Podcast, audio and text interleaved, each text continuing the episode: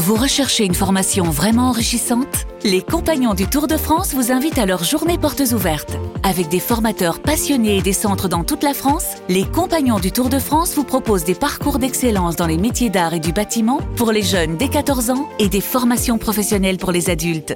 Pour connaître toutes les dates des portes ouvertes près de chez vous, rendez-vous sur compagnondutourdefrance.org. Les Compagnons du Tour de France, la transmission des savoir-faire. Vous écoutez RMC. RMC. C'est quelqu'un d'une intelligence suprême. Euh, et après, sur le terrain, quelqu'un qui est aussi euh, attachant. Parce que... On va se calmer. hein. Ah non, mais, non, mais, il a, non, mais il a un QI qui est largement au-dessus du tien, euh, Fred. Normand, moi, d'origine. T'es d'où, toi, Polo? La famille, c'est Saint-Lô. Ah, c'est Ah, juste à côté. possible. Une ville nouvelle. C'est juste à côté. On leur a mis 4-0 en championnat, c'est cadeau. Bébé, bébé, t'avais les mains comme des raquettes, bébé. Et quand je te faisais les ongles, il y avait des ongles dans ta barbiche. T'avais les oreilles de Gainsbourg, mais toi t'avais pas besoin de spot. 20h, 22h. Génération After. Nicolas Jamin. Bonsoir à toutes et à tous et bonjour à toi qui nous écoute en podcast. C'est Génération After spécial Drôle de Dame, la seule émission de la radio euh, qui parle pendant deux heures de football étranger. Et pour l'Allemagne, une drôle de dame qui a autant manqué à l'émission la semaine dernière que Paul Breitner à l'Allemagne en 78. Mais c'était pas tout à fait pour les mêmes raisons. Bonsoir mon cher Polo. Bonsoir, mon cher Nico. Bonsoir, tout le monde. C'était pas politique toi hein, la semaine dernière, hein, on est d'accord. hein. J'ai pas entendu, excuse-moi. C'était pas politique la semaine dernière, ton absence. On a reçu beaucoup de messages. Ah non, non, non, non, non, non, non, non. Encore que, on pourrait trouver.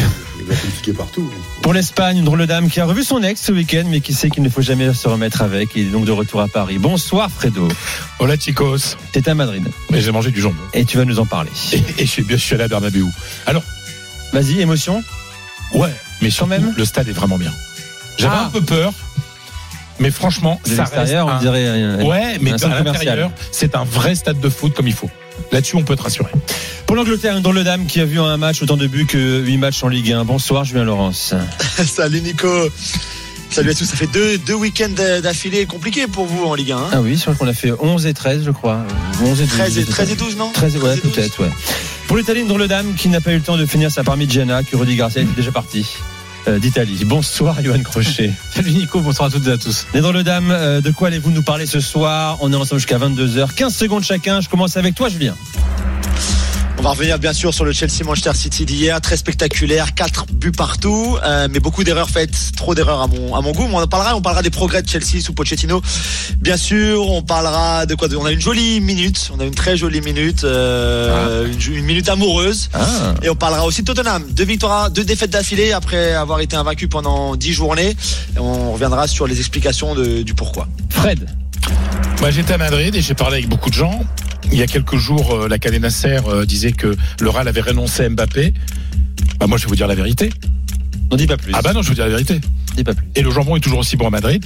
Et je vais vous parler aussi du Bétis. Alors franchement, si cette année, le Bétis ne bat pas, qui est une très belle équipe, Séville dans le derby, c'est le pire Séville de ces dernières années, eh ben non, encore un match nul.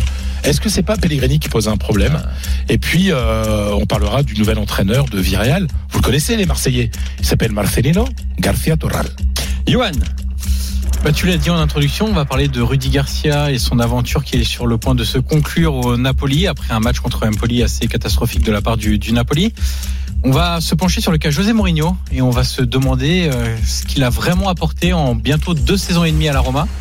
Des choses positives et pas mal de choses qui coincent un petit peu plus. Et puis on ira faire un petit tour dans l'un des plus beaux endroits d'Italie pour la minute italienne. Ah. Il y a beaucoup de beaux endroits en Italie quand même. Oui. J'ai hâte de savoir. Ouais. Euh, mon cher Polo, tes trois points.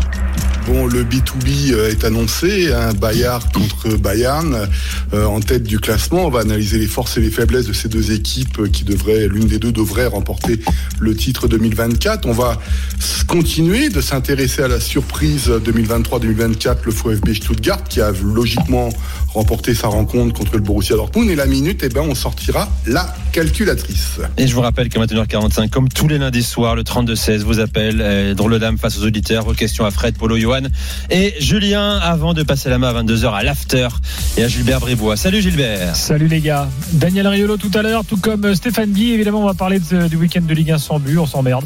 Euh, alors c'est marrant parce que les stades n'ont jamais été aussi pleins, mais jamais eu aussi peu de buts. Donc pourquoi? Euh, On va essayer. Bien Bollard?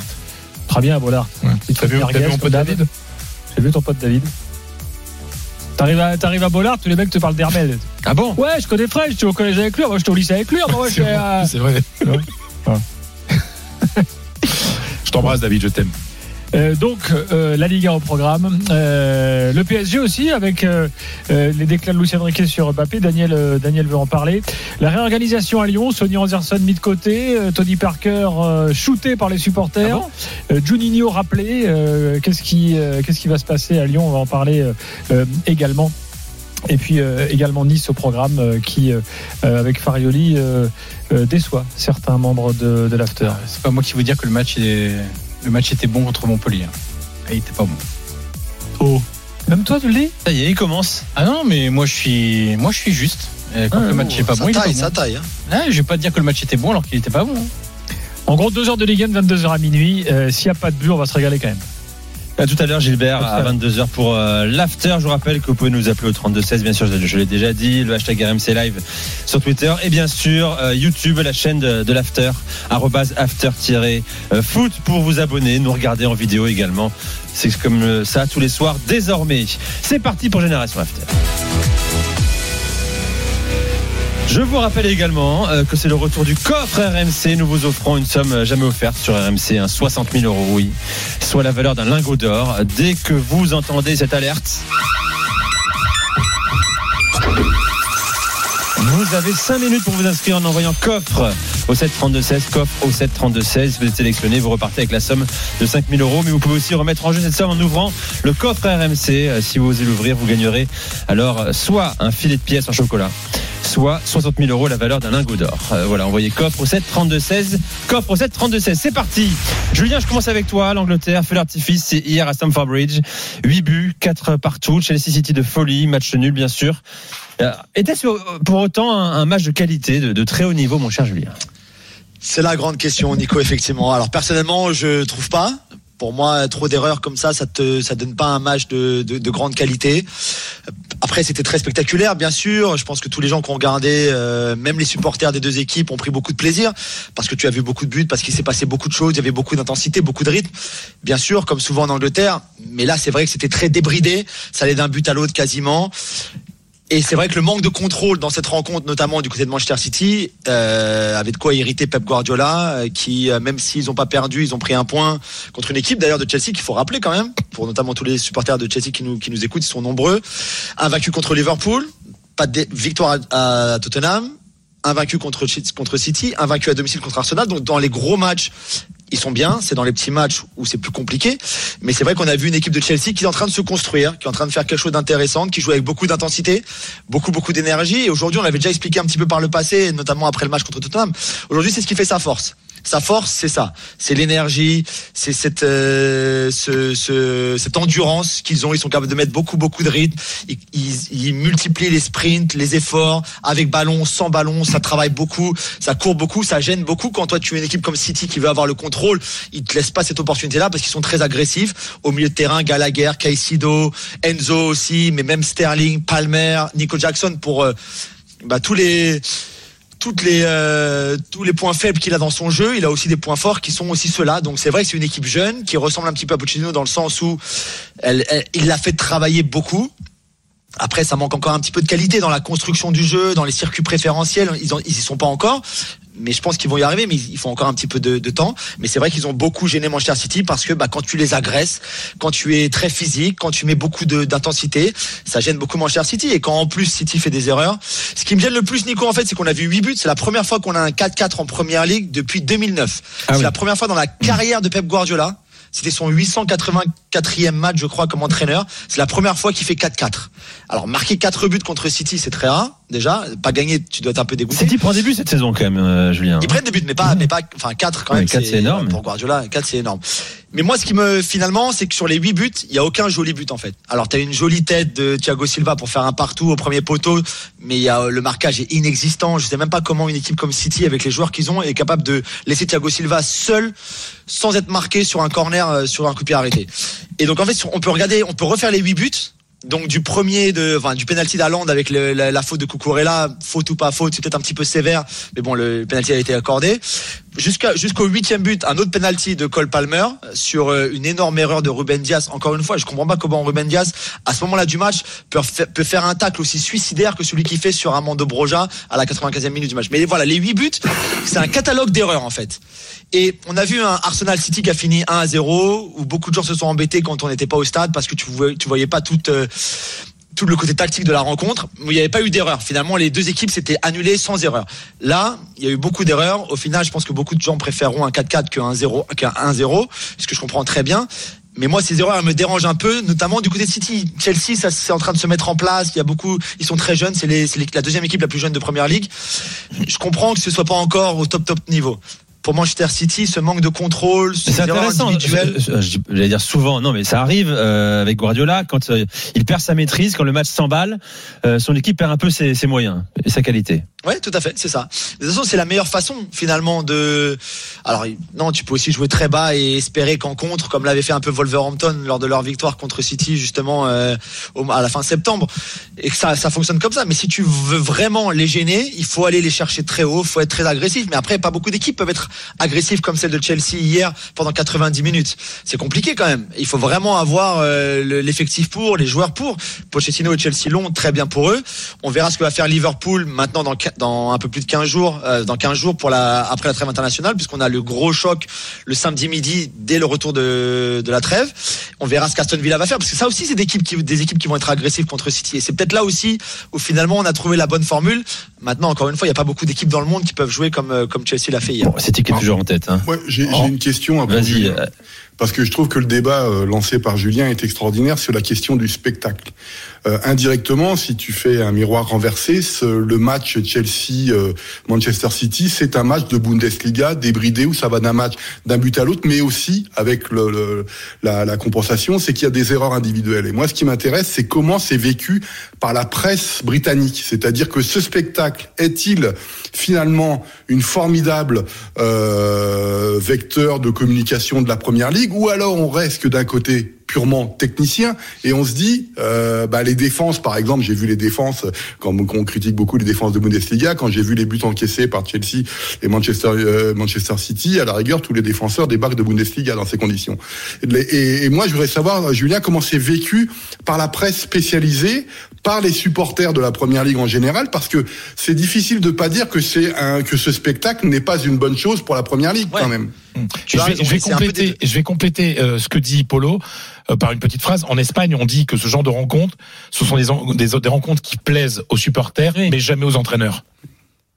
Non, mais ça c'est sûr. C'est sûr que Guardiola, quand il va, quand il a regardé le match ce matin ou hier soir ou dans la nuit plusieurs fois, il va être irrité, forcément, surtout lui en plus. Pochettino de l'autre côté, c'est un peu différent parce qu'il va prendre, je pense, beaucoup beaucoup de positifs dans ce qui s'est passé sur le terrain et il a tout à fait raison. Après, Polo dans la dans chez- dans les médias, que ce soit la télé, la radio, encore ce matin, dans l'émission, les émissions que j'ai pu faire aujourd'hui, c'est vraiment mélangé. Il y a le côté, ben voilà, c'est le spectacle, c'est ça la première ligue, c'est ce que beaucoup de gens, beaucoup de gens veulent. Il y a des gens qui disent que c'est euh, déjà un classique, que c'est un match dont on se rappellera pour les années à venir, etc. Je, je, je sais pas à ce point-là, peut-être c'est un peu trop poussé. Et puis t'as aussi les, les, les un peu plus puristes entre guillemets ou les, les, les grincheux comme moi qui disent oui d'accord c'est bien 8 buts. Moi je veux bien euh, des matchs à 8 buts euh, tous les week-ends, il y a pas de problème. Mais moi ces, ces, ces erreurs-là elles me dérangent, elles me dérangent les erreurs de marquage sur coup de pied arrêté, je comprends pas. Ruben Diaz, je comprends pas. Cucurella, je comprends pas non plus. Voilà, j'ai du mal avec ces choses-là. Bien Mais, sûr, mais ouais. je pense qu'il en faut pour Parce tout que le tu es monde. un puriste. Euh, effectivement, il y a des 0-0 Non, qui sont plus intéressants que, que des 4 Je partout. pense que ça pose la question aussi de l'évolution du football, euh, ce qui nous attend dans les années à venir, je trouve, parce que euh, il y a un peu, il y a eu un peu ce débat-là, ou encore un peu en NBA notamment. En NBA, les puristes disent, moi, c'est insupportable que La saison régulière, on se défend pas, c'est Ouais, insupportable. qu'on soit impossible, enfin que ce soit impossible de défendre au poste euh, des mecs euh, dans la raquette, etc. Où on te dit euh, 150 points, c'est insupportable d'avoir des matchs 150 à 138, euh, ce genre de choses-là. Mais pour les gens qui, comme moi, ne sont pas des puristes de NBA, quand je me cale devant un match Oui, bien sûr. et que je regarde, moi, de voir Curry qui va mettre euh, Oui, tu vois tes euh, 10, highlights. 10 tirs à euh, 3 bien sûr. points, je vais kiffer parce que c'est spectaculaire. Et donc ça pose la question de qu'est-ce qu'on attend du foot en fonction de si on a un puriste Mais c'est ça. un vieux ou quelqu'un qui veut simplement du Mhm. spectacle. Et donc, est-ce que le football ne va pas devoir aussi, dans son évolution économique notamment, devoir, enfin, devoir devenir euh, une espèce de boîte à spectacle plus que des équipes Mais- de foot. Mais ce que je vous dites, c'est valable dans tous les domaines. hein. C'est valable dans le cinéma également. C'est valable dans beaucoup de domaines culturels. Mais je pense que l'accumulation de matchs, donc la fatigue, etc., provoque aussi des erreurs dont on, dont on profite, donc il y a plus de buts. Je pense que c'est, tu vois ce que je veux dire, c'est quand, quand tu accumules les matchs, c'est plus difficile de tenir ta rencontre euh, et d'être euh, fort sur l'homme. euh, donc euh, peut-être qu'ils vont réussir ça. Rappelez-vous, il y a eu une, il y a, il y a très longtemps, hein, il y avait une vraie réflexion pour la suppression du hors-jeu, pour qu'il y ait plein de buts. Hmm. Vous vous souvenez de ça on les- on- Toi, tu étais petit encore, t'étais très jeune. Vous toi aussi, Johan, mais euh, il y a, je crois, une vingtaine d'années, il me semble. C'était un vrai débat. Et les puristes avaient dit, mais moi je me souviens, j'en avais discuté avec un, un entraîneur argentin qui m'avait dit, euh, on lui dit, mais en fait, sans le hors-jeu, il n'y a plus de football. Euh, Henri Capa, Henri Capa, qui était l'adjoint de Valdano. Il dit voilà, il faut comprendre, parce que j'étais à Madrid à l'époque, et on a- ce, ce débat existait vraiment en disant, s'il y a plus de hors-jeu, ce n'est plus, ce n'est plus du foot, ce n'est plus le même sport. Mais pour le côté spectacle, c'était il y a 20 ans, c'était le moment où on commençait beaucoup les télés, il y avait sûr. beaucoup d'argent dans le truc. On dit oui, mais, Mais faut ça que les gens en aient pour leur argent. Je rappelle qu'il y a un homme qui euh, travaille sur l'évolution du foot à la, à la FIFA. euh, c'est un certain Arsène Wenger qui bosse sur l'évolution des règles, Mais aussi pour le rendre plus spectaculaire. En NBA, l'évolution des règles va aussi vers plus de spectacles. Donc dans le foot, par exemple, euh, l'interdiction de la passe en retrait au gardien et qu'il le prenne à la main, ça va dans l'évolution de ce qui a vouloir changé radicalement le jeu. Exactement. Donc on n'est pas à la Mais suite de positif. nouvelles règles qui vont amener encore plus de fluidification et de spectacle. Allez, on revient dans un instant pour Corodi Garcia à Naples. Ça n'a pas marché. Le Bayern Leverkusen, petite privée, le Bayern du titre en Allemagne. Reste avec nous. C'est les drôles de dames sur RMC. RMC, 20h22h, Génération After. Nicolas Jamin. Avec Julien Laurence, Fred Armel, Paulo Breitner et Johan Crochet. Ah c'est le moment de vous inscrire pour ouvrir le coffre RMC. hein, si vous voulez tenter de gagner 60 000 euros, soit la valeur d'un lingot d'or hein, grâce au coffre RMC. C'est le moment de jouer, d'envoyer coffre avec deux F bien sûr par SMS au 732-16 coffre au 732-16 vous avez 5 minutes euh, pour vous inscrire hein, et l'un ou l'une d'entre vous sera avec nous vendredi dans l'émission pour ouvrir le coffre RMC et peut-être remporter donc ces 60 000 euros alors Johan euh, c'est pas encore officiel pour Rudy Garcia? Non. il y a eu réunion aujourd'hui? Oui. il devait y avoir réunion en tout cas Pas avec Rudy Garcia, mais avec euh, Oui. notamment euh, les Je pensais à représentants d'Igor. Tudor. parce que bon il est habitué mais le gars est chez lui tranquillement il attend à Naples le SMS ou l'appel Ah, il là, sait que ça est- va, il sait que là, ça va il tomber revenu en De toute France. façon, il va rester payé au club, non? Il va rester payé par le club. Comment Contrat ça jusqu'en se passe? 2025 Parce qu'en hein. Italie, et depuis toujours, on ne vire pas les entraîneurs, on les garde sous contrat, on continue de les payer. oui mais c'est jamais agréable de se faire virer comme ça Ah, voilà Euh, évidemment Bien sûr que non, bien sûr que non. Mais euh, oui, oui, c'est c'est une situation très particulière. Euh, mais De Laurentiis, il a toujours fait ça. Et il faut savoir, par exemple, que euh, Spalletti, la première année, donc la saison 2021-2022, après une défaite, une défaite pardon, à Empoli, Empoli qui a battu le Napoli et qui sanctionne un peu Rudy Garcia euh, ce week-end, avait failli euh, être démis de ses fonctions par De Laurentiis. Et De Laurentiis avait parlé à des entraîneurs alors que Spalletti était sous contrat.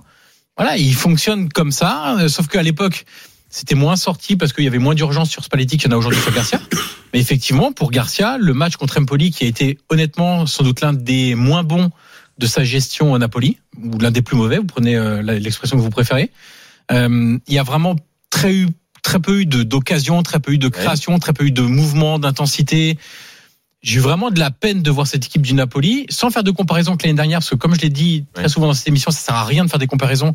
On n'aura jamais le même niveau de, de, de, de jeu qu'avec Spalletti, mais là, on était vraiment très très loin du niveau requis de, du Napoli. Donc, euh, il, le bilan n'est pas cata enfin, euh, le Napoli est quatrième 16 Ouais. matchs Hum. euh, 8 victoires 4 nuls 4 défaites bon à 10 points de l'Inter c'est sûr Oui, oui, bien sûr. Mais en fait, euh, aujourd'hui, quand tu prends le, le, le- le classement en Serie A, il est dans les clous par rapport aux objectifs du club. exactement Quand tu prends la Ligue des Champions, il est dans les clous par rapport aussi aux objectifs du club. Dans le groupe du Real, t'es deuxième. Normalement, à moins d'un cataclysme, tu devrais être qualifié. Donc finir deuxième derrière le Real, tu peux encore finir premier. Il faudra battre Madrid. Mais tu peux quand même, enfin, Mm. légitimement penser que tu vas te qualifier en huitième. C'est les objectifs du Napoli aujourd'hui. Mais par contre, dans le jeu, dans ce qui se passe dans cette équipe, dans l'âme de cette équipe, il y a trop de choses qui vont pas aujourd'hui. Quand je vois encore Politano en fin de match qui sort en secouant la tête ostensiblement, en rejoignant le banc, je dirais, il l'a déjà fait une fois, Ozymen l'a fait, Kvaratskhelia l'a fait, ça fait trop en fait de, de, de signaux comme ça qui sont envoyés par les joueurs aussi. Donc De Laurentiis, il, il prend un peu l'humeur du vestiaire, même s'il est, même si la place n'est pas catastrophique, les résultats sont quand même pas bons. De manière générale, il profite aussi du fait que les autres équipes n'avancent pas, hormis Inter et Juve qui avancent plus vite que les autres, mais Milan n'avance pas, la Roma n'avance pas, la Lazio n'avance pas, l'Atalanta avance pas spécialement non plus. Donc, euh, euh, donc voilà, je, je, je, je trouve que euh, Garcia aura eu une, euh, une un début d'air. Je sais même pas si on va Non, non, ça dire, une quatre mois, hein. période en fait euh, où euh, tout a été compliqué dès le départ. Mais c'était pas prévisible. Après Non, mais si, mais- déjà, a- mais je le disais dès le départ. n'était pas arrivé au plus mauvais moment mais, finalement. mais je Qui aurait réussi On peut se poser Ouais, la c'est question. ça, en fait. c'est ça. Mais je disais même pour un entraîneur, par exemple, que moi je j'apprécie entre guillemets, mais j'aime pas trop son style de jeu, Antonio Conte. Euh, Il a refusé lui. Hein. Ouais, mais il a refusé en cours de saison. Même, même s'il est, on l'avait cherché en, en l'été dernier. Moi, je pense qu'il aurait eu beaucoup de difficultés, peut-être d'autres difficultés que Rudy Garcia, peut-être moins que Rudy Garcia. Parce qu'il a un statut en Mais Italie que Garcia voilà, n'a pas. voilà. exactement. Mais il aurait eu d'autres difficultés. Et en fait, c'est très compliqué. C'est impossible de succéder à, à Luciano Spalletti. C'était, en fait, c'était, c'était couru d'avance, en fait, malheureusement pour Rudy Garcia. Mais Spalletti aujourd'hui en conférence de presse, hein, c'est c'est- sélectionneur de la nationale, euh, vient au soutien quasiment de Rudy Garcia. Il dit arrêtez, il ne faut surtout pas comparer les deux saisons. Ça n'a rien à Mais voir. c'est, oui, C'est- juste. c'est ce que je dis depuis le début. Ça, ça sert à rien. C'est, Ouais, comme mais on disait, empêcher les gens de penser. Enfin, Ouais, mais alors, il y a un truc, il y a un truc, mais et c'est vrai, mais il faut se pencher sur ce qu'est le Napoli aujourd'hui. En fait, c'est une ville qui gère, je le dis souvent pour les supporters de la Roma aussi, et donc pour Rome, un peu moins ceux de la Lazio, je trouve qu'ils sont un peu moins là-dedans, ils gèrent très mal leurs émotions. Quand tu ne sais pas, mais même pas en dehors du football, hein, de manière générale, je trouve que Naples, c'est une ville où tu sens qu'il y a beaucoup d'émotions et qui sont très mal gérées. Ça déborde. Euh, ça déborde dans tous les sens, dans le bon comme dans le mauvais, etc. Et le titre de l'année dernière a amené beaucoup d'attentes pour cette saison, mais des attentes qui sont inconcevables en fait quand tu connais l'histoire du Napoli. C'est-à-dire, le Napoli a gagné trois titres dans son histoire. Le Napoli n'est pas programmé pour gagner le titre chaque saison. Ce qui a été fait l'année dernière, tout le monde le disait, et même les Napolitains, c'est extraordinaire. Ok, c'est extraordinaire parce que tu gagnes, c'est extraordinaire parce que tu as joué un football comme on en a peu vu dans, peu vu, pardon, dans l'histoire de la Serie A. Dans toute l'histoire de la Serie A, on a vu très peu d'équipes être aussi dominantes, aussi impactantes, aussi belles, aussi esthétiques Il y a que 16 points d'avance sur que le Napoli. hein, quand même. Exactement. Donc, ces attentes, aujourd'hui, les, les tifosi napolitains, ils ont du mal à gérer un peu tout ça. Ouais, on n'est que quatrième, on devrait jouer le titre, on a perdu finalement que Kim, etc. Oui, mais, Il n'y a pas un délit de sale gueule ou de statut également pour Rudy Garcia? mais comme il y a en France, en fait. Voilà, je, je, je comprends certaines choses qui sont reprochées à Rudy Garcia, j'en comprends moins d'autres. Ouais. Euh, pourquoi ça devient un peu une tête de turc partout? Il y a des choses effectivement qui m'interrogent, euh, mais il y en a d'autres où je trouve que c'est un peu facile entre guillemets. Euh, surtout que quand je le disais, comme je le disais quand il arrive en Italie, l'image de Rudy Garcia avant qu'il revienne cette saison, n'était pas la même qu'en France. Bien sûr. On s'appuyait beaucoup sur les, la Roma, mais aussi les résultats. Finale de Ligue Europa avec euh, Marseille, Demi-finale. demi-finale de Ligue des Champions avec Lyon, avec tous les bémols Alors, que vous pouvez mettre. Je te coupe parce que ça s'agit dans le chat de la chaîne YouTube. Euh, le nom de Tudor apparaît défile évidemment. C'est la piste que beaucoup euh, pensent être la numéro un aujourd'hui pour lui succéder. Oui, et puis il y a eu des rencontres déjà avec ses représentants. Euh, Ah. Juste avant le début de l'émission, Sky disait que euh, De Laurentiis avait proposé qu'un contrat d'un an et que Tudor avait accepté, alors qu'au départ, euh, il souhaitait un contrat plus long pour pouvoir installer ses idées. Je trouve l'idée fascinante de Tudor, Positivement pas spécialement, parce qu'en fait, l'effectif du Napoli est pas construit pour le jeu d'Igor Tudor. On peut parler déjà de schéma 3-5-2. Il a quatre défenseurs centraux, dont un qui est John Jesus. Et honnêtement, c'est pas un très grand défenseur central. Donc tu as que trois défenseurs centraux pour jouer toute la saison quasiment. Compliqué déjà. À la limite, tu peux mettre Di Lorenzo, il peut reculer et se mettre dans l'axe, pourquoi pas?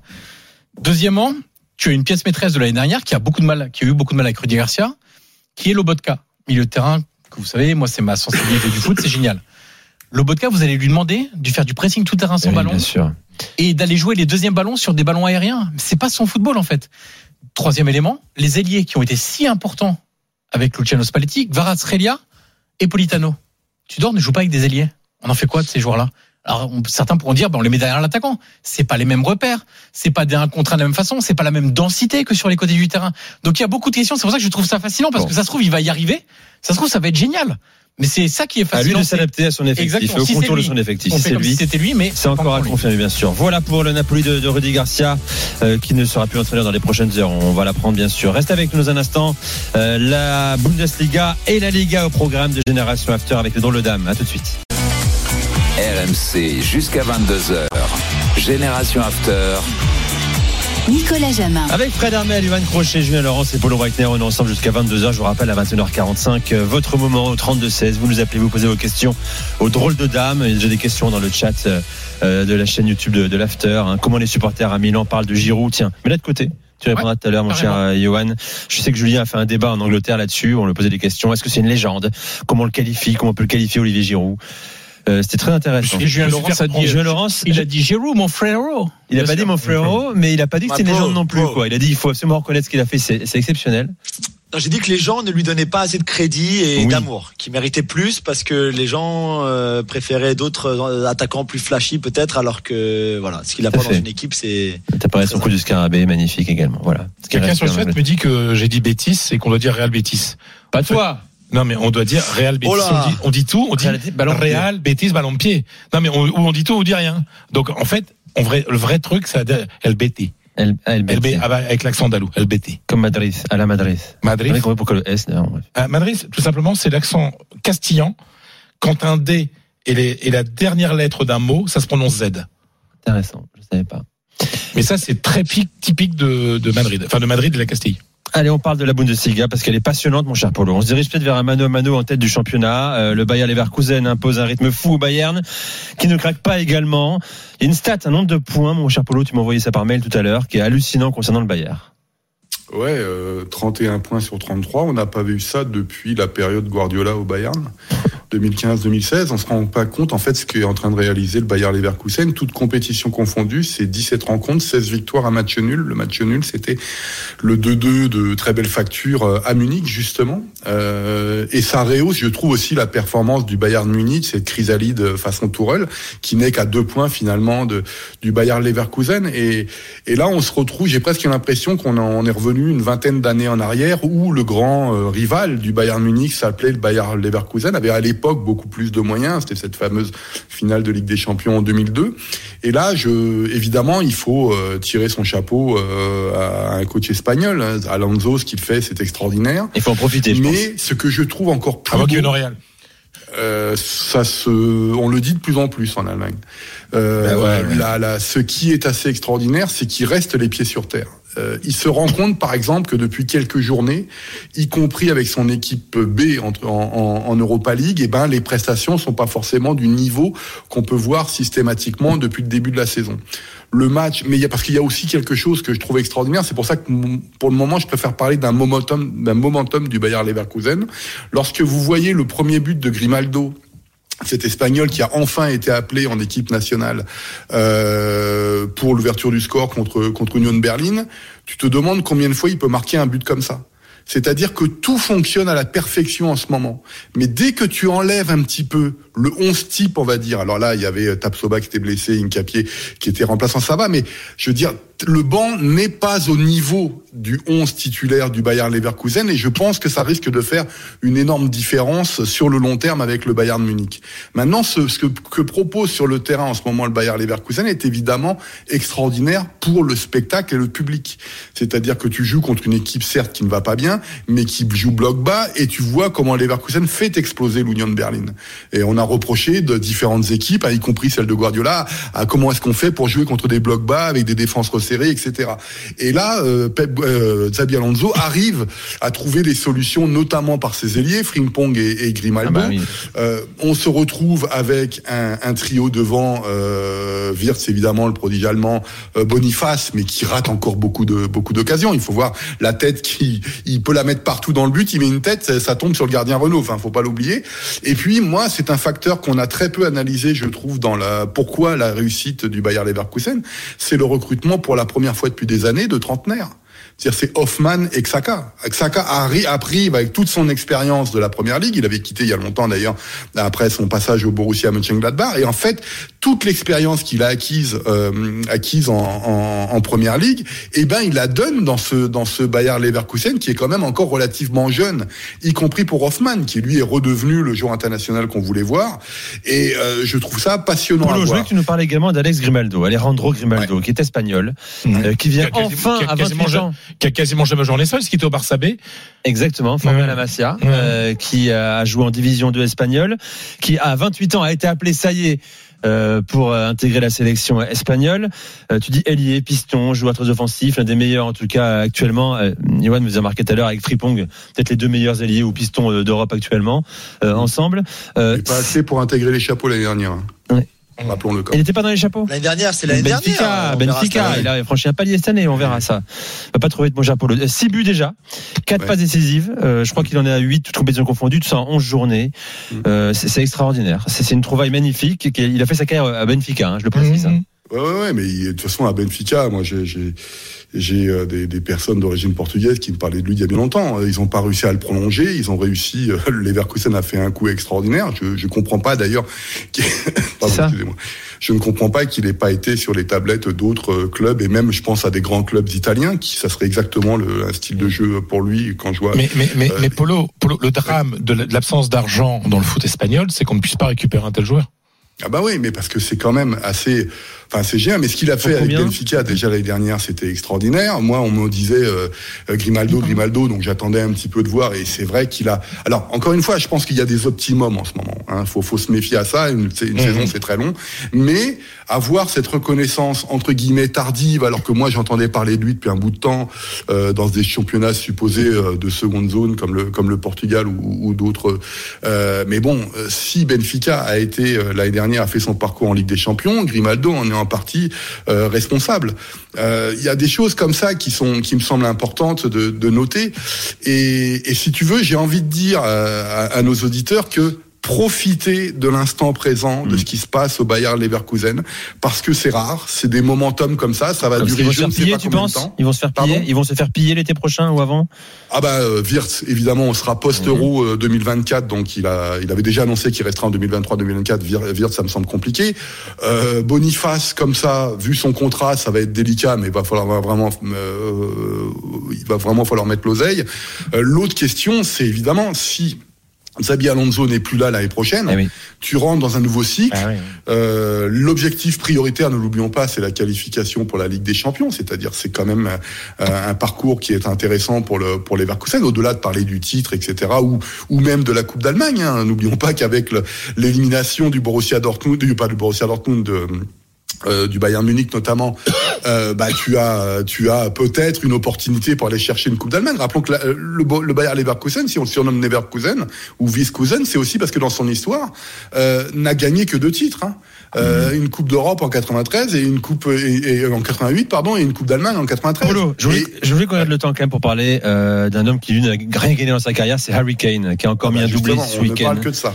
Euh, 16e et 17e but euh, cette saison en Bundesliga, 21 buts toutes compétitions confondues. Alors je te pose la question, hein, un peu provoque, hein. ça mériterait euh, 20 minutes pour, pour en débattre. Hein. Euh, il fait plus de bien que Lewandowski euh, au Bayern. Oui. Ah oui. Oui, parce que Ah, son- parce que euh, son-. Mais oui, bah, pour une raison bien simple, c'est que déjà, il se crée lui-même ses propres occasions. Ce que ne faisait pas à l'époque forcément Lewandowski, où on le servait. C'est un joueur beaucoup plus altruiste que le, le Polonais. C'est-à-dire que c'est quelqu'un qui n'hésite pas parfois à redescendre aux 50 mètres.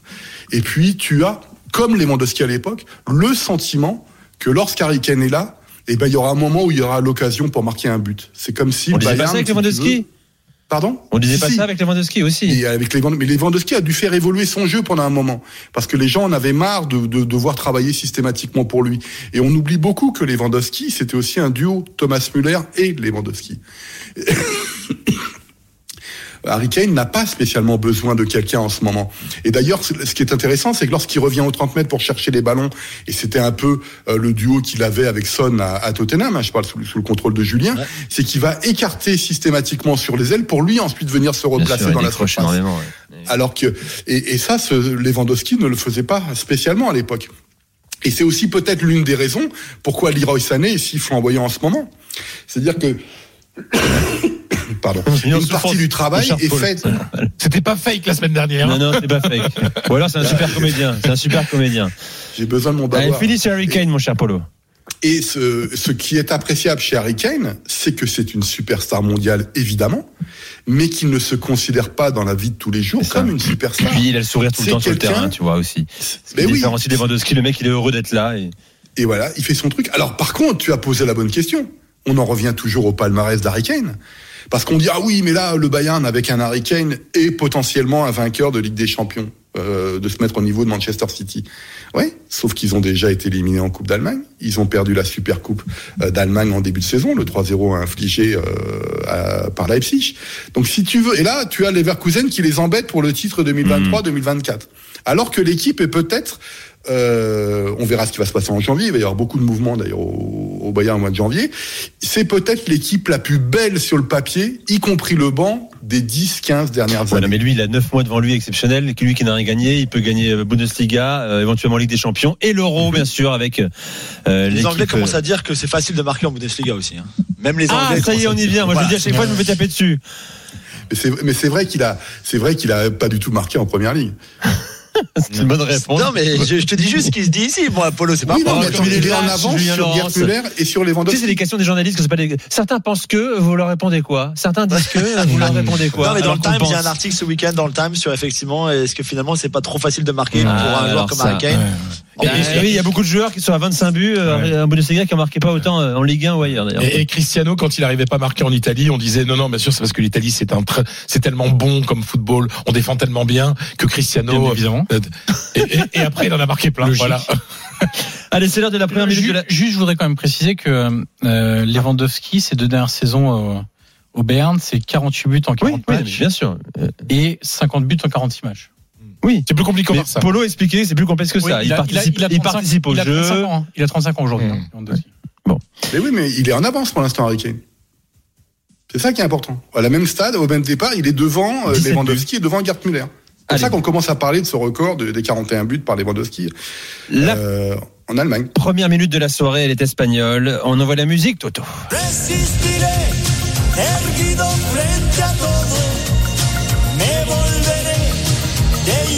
Para endurecer la piel. Y Duo C'est un groupe de pop espagnol qui a été créé dans les années euh, 60 et qui a connu dans les années 80 euh, beaucoup beaucoup de succès avec cette chanson, écrite par un de mes amis, je suis très fier de le dire, Carlos Toro, qui est un journaliste sportif espagnol, spécialiste euh, d'athlétisme, mais qui euh, écrit beaucoup de chansons. Il faisait notamment les adaptations en espagnol des chansons de Johnny Hallyday. Et il a écrit ce, chef-d'œuvre Résistirai. Bah, pourquoi Je résisterai? Pourquoi? Bah oui, parce qu'on parle de Gérone, El Girona. Girona, qui est euh, seul leader toujours de la première division espagnole. 34 points en 13 journées. Qu'est-ce que ça veut dire 34 points en 13 journées? C'est simple. 34 points en 13 journées, c'est comme le meilleur Barça de Guardiola en 2010-2011. Exactement. 34 points en 13 journées, c'est comme le meilleur Madrid de Mourinho en 2011-2012.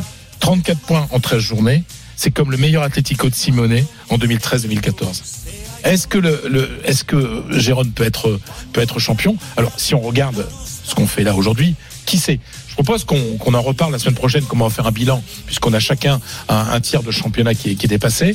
Et comme j'étais à Madrid ce week-end, euh, j'ai réussi, j'ai parlé avec beaucoup de gens du football. Je vous dirai un peu les Ah, opinions qu'il y a eu. Est-ce qu'ils pensent que le Gérone peut être peut être champion? Je vous en parlerai la, la semaine prochaine. Mais il y a quelque chose sur lequel je voudrais souligner. Alors moi, je suis pas un grand fan de stats, mais il y a une stat quand même qui me paraît très intéressante. C'est-à-dire comme ce week-end à, Madrid, à Vallecas contre le Rayo, où ils étaient menés, l'équipe de Gérone est une équipe qui est capable de retourner les situations. En étant menés, ils ont remporté 16 points cette, saison sur les 34 qu'ils ont eu. C'est-à-dire que c'est une équipe qui, mentalement, qui joue bien au foot, on l'a déjà dit, mais qui mentalement est très forte. Et ça, on le doit en grande partie à Michel, celui qu'on appelle Michel Primelo, le- l'entraîneur de, de, de Gérone. Donc, un, un coup de chapeau à Gérone. Et aussi, je me sers de cette minute pour annoncer qu'on en parlera. On se, fera cette, on se posera cette question dans une semaine. Est-ce que Gérone peut être un peu le Leicester euh, d'il y a quelques années, de quelques années? Leader avec deux points d'avance sur le Real. Dans un instant, dans un instant, pourquoi le Betis n'arrive pas à passer le cap, à péter le plafond de verre? Reste avec nous, on en parle avec les drôles de dames. RMC jusqu'à 22h. Génération After. Nicolas Jamin. Avec Julien Laurence, Paulo Wagner, Fred Hermel et Johan Crochet, on est ensemble jusqu'à 22h, bien sûr. Alors Fred, euh, l'un des plus vieux derbys de l'histoire a accouché d'une souris. Euh, le Betis n'a pas, le Real Betis Ballon-Pied, excusez-moi pour les puristes, n'a pas euh, été capable de battre un, un CVFC souffrant. Encore une belle occasion manquée pour, pour, pour les Andalous, pour les, pour les joueurs du Betis. Ouais, alors pourquoi j'aime bien et comme tu avais le Johan, le derby euh, romain, pour moi c'est le plus gros euh, et pour beaucoup de gens en Espagne le plus gros euh, derby des- d'Espagne parce que c'est le plus ex- le plus, celui qui ressemble tellement à ce qui, à ce qu'est l'Andalousie. C'est, c'est un endroit où on exagère. C'est un, euh, voilà, tout, tout est exacerbé. Les, tu sais, comme tu parlais de Naples, on peut pas contrôler son émotion. C'est comme ça un petit peu. C'est-à-dire que, et puis, ça reste en quand même une opposition sociale, une opposition de classe. Le Sevilla Football Club, c'est le club des ce qu'on appelle los señoritos, les petits messieurs. Des, des, des du, de Madrid, de Madrid, de, de Séville centre-ville, des gens euh, de, de, de las fincas, les propriétaires terriens. C'est, c'est vraiment le, je vais pas, c'est un peu le club des riches. On va dire les choses que qui- Betis, c'est plus le club un peu plus, un peu moins, un peu plus populaire, un peu plus ouvrier et un peu plus dans l'Andalousie. C'est-à-dire que voilà, Séville c'est très très sévillan. Betis c'est un peu, euh, c'est sévillan euh, euh, plus pauvre et puis et puis un peu. Après, c'est vraiment, je résume hein, pour Ouais, le oui. truc. Et alors, c'est vrai que maintenant, les bobos aiment bien être du Betis parce que voilà, parce que Betis t'aimes bien être avec le truc. Mais voilà, euh, c'est un club beaucoup plus riche. Euh, Il y a, il y a 90 millions de, de, de budget différents. Même encore aujourd'hui que le Séville a, a- a des problèmes d'argent, il a quand même un budget de, de 90 millions plus élevé que celui de, de du Betis. Voilà. Et, vous regardez au niveau du jeu et de l'effectif. Mais le Betis, c'est une équipe qui est largement supérieure à cette équipe de Séville. C'est une équipe qui joue mieux au football, c'est une équipe qui va mieux dans sa tête, c'est une équipe qui euh, qui a un très bon entraîneur, mais ça, ça on le, savait, même si on va on va en discuter un petit peu. Euh, et pour, pourtant dans l'histoire, c'est souvent le- il y a plus de victoires du côté sévillan que du côté bético. Sauf que là, on se dit, là, c'est pas possible. Ah, Là, c'est le moment, quoi. Là, c'est ce, ce, ce, ce, Séville qui, qui aura des pâquerettes, qui dans sa tête va pas bien, etc. Le Bétis doit gagner. Et le Bétis, en jouant hier, le match a pas été génial, mais, mais le Bétis était supérieur. Je veux simplement vous donner le- le- quelques joueurs. c'est un partout, c'est Rakitic qui voilà, égalise. alors, c'est ça. voilà. Rakitic, qui est celui qui a marqué le plus de buts au Bétis. voilà. C'est-à-dire que Rakitic, il en a mis 7. C'est un vrai Sévillan, parce qu'il en a mis 7 au, au, au, au Bétis. Mais vous regardez, Isco, qui fait encore un grand match hier. Il a pas été appelé en sélection. Ayose Perez, vous savez, le joueur de, des Canaries, qui est super bon. Mikel Roca, euh, Marc Roca, pardon, qui est le, Mikel Roca, c'est un politique. Euh, Marc Roca, très bon joueur espagnol. Euh, Rodriguez, l'Argentin, euh, qui vous avez encore. Petzela, le capitaine, qui est aussi un défenseur argentin.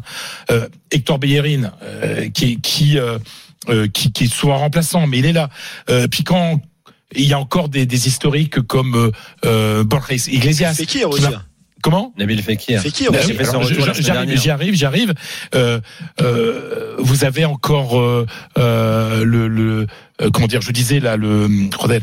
Tu m'as, tu m'as, tu m'as coupé dans, dans mon élan. Euh, Borja Iglesias, t'as oui, dit. Borja Iglesias qui marque un petit peu moins de buts Ouais. et qui, qui, qui n'a joué que sept fois cette saison. Mais vous avez plein de joueurs. et vous avez Fekir, Fekir qui, n'a- qui était rentré il y a 15 jours, quelques minutes, hein. ovationné. Mais là, il n'a pas joué parce que parce que ça fait neuf mois qu'il a été blessé, euh, ligament croisé. Donc c'est un c'est un joueur qu'on a envie, qui pouvait pas rentrer dans un match aussi important que contre Séville, mais qu'on a envie de voir un, un joueur de ballon comme ça avec avec Isco. Ça va être intéressant de voir Fekir et Isco, voir s'il y a une une sociedad, comme en espagnol, une société qui peut euh, qui peut euh, se, se se créer. Donc cette équipe de Betis avait tout pour gagner et pourtant euh, ça fait euh, 10, 10, 10 derbies qu'elle ne gagne pas. Elle en a gagné deux sur les 27 derniers. Je me demande s'il n'y a pas un petit blocage Complexe. un petit complexe, un petit, complexe, un petit blocage psychologique. Mais à côté de ça, vous avez aussi un entraîneur qui est considéré comme un bon entraîneur, qui n'est pas une star, une star même s'il a entraîné des équipes importantes. C'est Manuel Pellegrini, l'ingénieur, celui qu'on appelle El l'ingénieur. Je regardais, il a 70 ans déjà quand même. hein. 70 ans. Et en fait, sur les 27 derniers matchs, depuis les 27 matchs qu'il a en tant qu'entraîneur du Betis, sa quatrième saison, il a joué face au Séville, face au Real, face au Barça, face à l'Atletico. Sur les 27 matchs, c'est une victoire, 9 nuls et 17 défaites. Et là, tu te dis, est-ce que lui aussi, il n'a pas par moment un, un blocage sur certaines grandes, grandes, pour certains grands rendez-vous? Alors je me demande s'il n'avait pas ça du côté euh, au Real, ça a été le cas, hein, parce qu'au Real, il est resté qu'une saison, une saison, ça n'a pas marché. Il n'a pas été mal à Malaga, mais il n'a pas gagné non plus. Et puis euh, à, Villarreal à- aussi. à- à City, moi c'est surtout à Oui. City. Moi je je, je vais pas le souvenir de, de trucs. Est-ce que aussi dans des grandes rencontres, est-ce qu'il disparaissait aussi euh, Pellegrini, euh, mon cher euh, Julien? Non, Non, mais à l'époque, enfin, sur les trois saisons qu'il a passé ici, euh, ça s'est plutôt bien passé quand même. Mais euh, il avait aussi un effectif autre que, même si tu l'as décrit, hein, c'est un bon effectif euh, à Séville. C'est voilà, à City, il avait quand même autre chose. Il était plus jeune aussi. Oui, peut-être qu'il est un petit peu sur la fin maintenant. Ouais. J'aurais une question, Fred, comment est considéré Fekir à Séville? Peut-il devenir légende du club et finir sa carrière? Oui, enfin légende, je pense pas légende parce que c'est légende c'est Joachim. Hein. C'est vrai que c'est la première, première saison sans premier derby sans, sans Joachim, ça fait bizarre. Euh, mais il est très apprécié, très apprécié parce que il avait eu des débuts un peu en, en c'est-à-dire que lui on le voyait dans les grands matchs. Euh, Mani contre le Barreal, contre le Barça, mais après il disparaissait euh, souvent au cours de la saison. Mais c'est vrai que les- ces derniers mois, avant la blessure, c'était quelqu'un qui était beaucoup plus régulier. Donc oui, Fekir est très très apprécié à, à Séville. Donc voilà. Euh, Betis 7 de Liga, hein, quand même, qui avait l'occasion effectivement de se Ouais. rapprocher. C'est important. Ouais, ouais, fait c'est- jouer 6ème, 5ème, 6ème. Voilà, c'est Ouais, deuxième couteau, euh, éternellement peut-être, c'est dans un, les bonnes saisons. c'est un club qui que moi j'ai pour lequel j'ai beaucoup d'amitié. Aller au Benito Villamarin, Oui. c'est une expérience. C'est un maillot magnifique. Ouais, c'est une vraie expérience. Voilà pour le bêtise de, de Fred. On va suivre ça bien sûr. La minute de Julien arrive également dans la deuxième heure. Euh, On parle du Real aussi. On parle de Mourinho à la Roma. Tiens, on va faire le bilan. euh, Mourinho, qu'est-ce qu'il en restera quoi qu'il arrive? Euh, et Quel avenir pour lui à la Roma? On va en parler avec vous. Et vous nous appelez au 32 16 21h45. Vos questions au drôle de dame. À tout de suite sur RMC.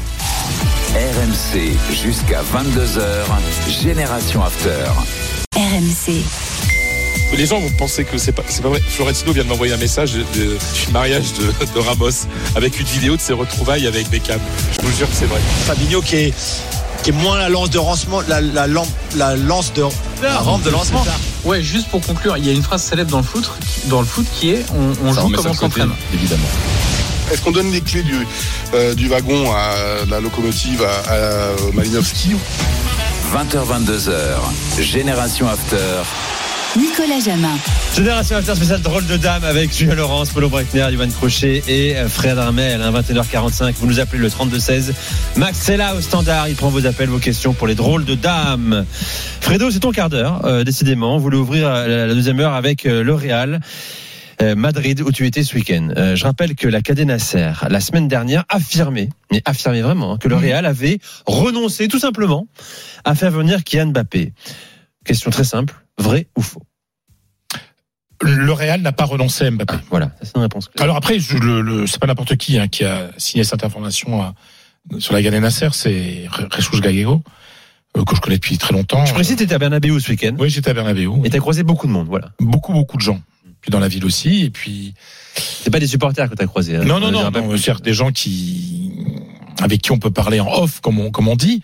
En fait, euh, le Real, et c'est un peu ce que vous voulez dire la, la Cadena Ser, mais ils sont allés un peu loin dans l'affirmation de c'est fini, et je pense aussi c'est aussi une manière de de servir le Real Madrid. Le Real Madrid, c'est clair, a changé sa stratégie par rapport à Kylian Mbappé. Le Real Madrid s'est pris une baffe monumentale il y a un an et demi quand le jeudi, euh, donc euh, en juin 2022, quand le jeudi euh, Mbappé dit je vais à Madrid, enfin la famille de Mbappé dit à Rosanrel Sanchez, le directeur général qui va à Madrid, et que lundi il change d'avis. Et, le Real, en fait, ça a pris quand même plusieurs vents dans cette histoire, parce que ça fait longtemps qu'ils le veulent.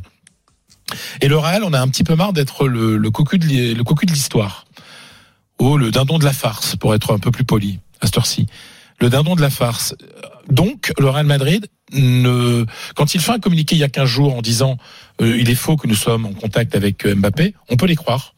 Ça fait un moment qu'il n'y a pas eu de contact. Un moment qu'il n'y a pas de contact entre Mbappé et le Real Madrid. Il est entraîneur de, enfin, il est, il y joue au, au- au Paris Saint-Germain. Le Real Madrid vit sa vie. Mais le Real Madrid n'a pas renoncé à Kylian Mbappé. Ça, je peux vous l'assurer. Parce que ça m'a été confirmé en privé par pas mal de gens. Euh, mais le Real Madrid ne veut plus apparaître comme le courtisan. Voilà. C'est pas le Real qui fera le premier pas, ce que tu me dis. Ben voilà. Moi, quelqu'un m'a dit, faut peut-être qu'il bosse un peu, Mbappé. S'il veut venir, à lui de faire le boulot. D'accord. Ça veut dire quoi? S'il veut venir, bah, ça veut dire ne pas prolonger au Paris Saint-Germain. Et ça veut dire euh, prendre euh, le, le- le- le téléphone au mois de janvier, au mois de mars, février, hein, pas trop tard non plus, et appeler en disant bah voilà, je ne prolonge pas au PSG, j'ai envie de venir au Real. Et à partir de, moment-là, de ce moment-là, ils commenceront à, à, à- à discuter euh, des, des conditions parce que s'il arrive gratuitement, il arrivera, enfin libre de droit, il va pas arriver gratuitement. Il y aura une grosse prime à la signature. Il y a un salaire énorme parce que jamais il touchera à Madrid le salaire qu'il a au PSG. Mais c'est-à-dire que le Real Madrid ne veut pas avoir l'air d'être en première ligne et de, et de se percevoir que que Kylian Mbappé prolonge avec le Paris Saint-Germain et qu'on se dise ah bah tiens le Real s'est encore fait avoir. Ça ils ne peuvent plus le ils peuvent plus le supporter. Euh, donc euh, il y a il y a un, changement de stratégie, mais finalement, qui est la vraie stratégie historique des Galactiques Rappelez-vous, le Real a toujours demandé aux joueurs de faire le premier pas. En tout cas, le premier pas public pour venir. On se souvient de Beckham, par exemple, on se souvient de Zidane. Et en fait, le Real Madrid avait changé sa méthode pour Mbappé. Et puis finalement, ça s'est retourné contre lui. Donc, ils ont décidé aujourd'hui, officiellement, euh, voilà, vous, on n'est pas en contact. S'il veut venir, c'est à lui de faire le boulot. Après, il y a une question de l'argent, parce que ce qui s'est passé samedi aussi, c'est qu'il y a eu l'Assemblée générale des socios. C'est-à-dire que le Real Madrid est une, association type loi 1901, avec des dirigeants, dont un président, un conseil d'administration, élus par les socios, qui sont les véritables propriétaires, euh, les véritables propriétaires du club. Et donc, euh, pour demander un nouveau crédit pour, faire des grosses opérations financières, il faut que l'Assemblée des socios donne l'autorisation au vote. Et qu'est-ce qui a été voté ce samedi? C'est un nouveau crédit, un nouveau prêt demandé à la banque de 3 370 millions d'euros pour payer le surcoût du stade. Parce que qu'est-ce qui s'est passé ces, der- ces dernières années, enfin ces derniers mois dans l'équation, ça. c'est qu'il y a eu l'inflation et notamment des matières premières à cause de la guerre en Ukraine notamment. C'est-à-dire que tous les prix, ça c'est dans le monde entier, dans, n'im- dans les, les, les, les, les matières premières de n'importe quelle construction dans le monde, c'est passé. Ce qui fait que ça fait un surcoût un surcoût énorme pour leur Donc, pour finir de payer le stade, il faut redemander un, crédit de 370 millions d'euros. Ça veut dire que le Real Madrid est un club qui est plutôt sain financièrement. Il n'y a pas de, pas de, rien, tout ça et va s'amortir, etc. Mais le Real Madrid ne peut pas faire de folie, faire de folie. C'est-à-dire, et je termine là-dessus, c'est-à-dire le côté Mbappé, je prolonge avec le PSG. Euh, avec une grosse clause et que après le payer le voilà que le Real payer un paye la clause etc de 300 millions euh, je pense que ça va être un peu plus un peu plus compliqué euh, pour pour ça quoi Bon, voilà les infos de Fred. hein, vous pourrez retrouver sur le site rmc.fr. voilà elles, sont, euh, euh, voilà elles sont un peu. Et oui, voilà. alors, le Kylian, stade- T'écoutes Kylian. Et si tu veux vraiment aller à Madrid, voilà bien fait le premier pas. fais le premier On pas le disait quand on était adolescent. qui, Euh, est, qui est une très belle chanson de Claude Michel Schoenberg le premier pas j'aimerais qu'elle fasse Qu'est-ce le que vous en pas. pensez sur un tour de table avec les drôles de dames, bien sûr Euh, Alors, il y a beaucoup de messages sur le chat. Euh, Mbappé à Madrid, pourquoi faire? Pour jouer où? Avec qui? Euh, Alors, évidemment, le Real, quand un, jou- un joueur de tel calibre est libre sur le marché des transferts, euh, on ne renonce jamais à avoir un tel joueur. Je- simplement une petite précision. Euh, Le truc, c'est que pour terminer, des discussions que j'ai eues, il y a quand même de plus en plus de gens qui me disent, que ça serait quand même mieux d'avoir Haaland. Ah, bon. Parce que tu as Haaland en pointe, tu as euh, Vinicius à gauche, Rodrigo à droite, et puis Bellingham derrière. Dernière question, où est-ce que tu fais jouer euh, Mbappé Ah, quand là t'as aussi, Vinicius déjà à voilà, gauche voilà. Tiens, Julien, chez toi, qu'est-ce que qu'est-ce que t'en penses?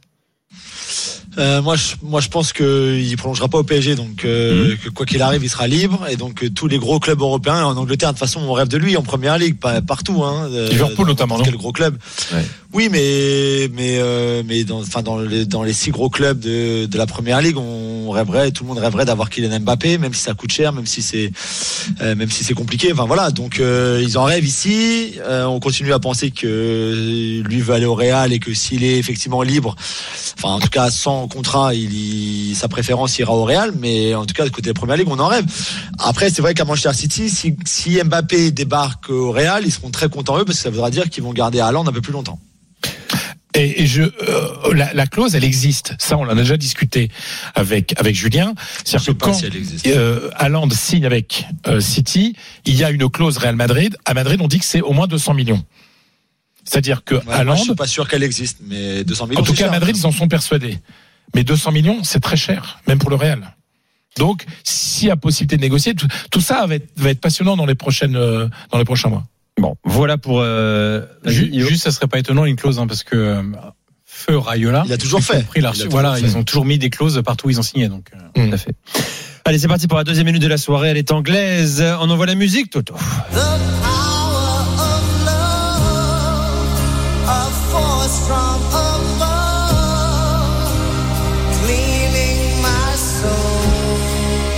But un petit peu romantique, les amis. Frankie goes to Hollywood, bien sûr. The Power of Love, le pouvoir de l'amour, parce que c'est une belle histoire. Hier, on a eu un très sympa Tottenham-Liverpool chez les filles, donc dans la WSL, le championnat, euh, l'élite euh, du football anglais féminin. Et euh, dans ce but, dans ce match-là, on a eu un très joli but de Céline Bizet, l'attaquante euh, internationale norvégienne de Tottenham, qui a marqué un but fantastique contre Liverpool. Donc jusque-là, vous allez me dire, rien de rien de spécial dans ta minute.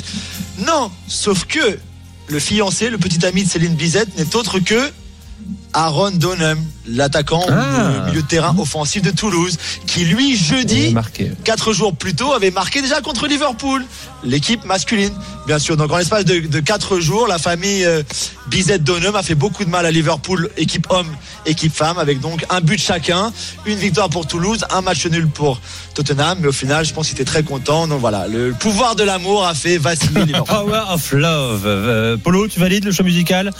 Frankie to Hollywood euh, Frankie Goes to Hollywood, je préfère euh, d'autres chansons, mais je me rappelle avoir l'un de mes premiers papiers lorsque Franck Ribéry est arrivé au Bayern, je l'avais euh, appelé euh, Frankie Goes to FC Hollywood.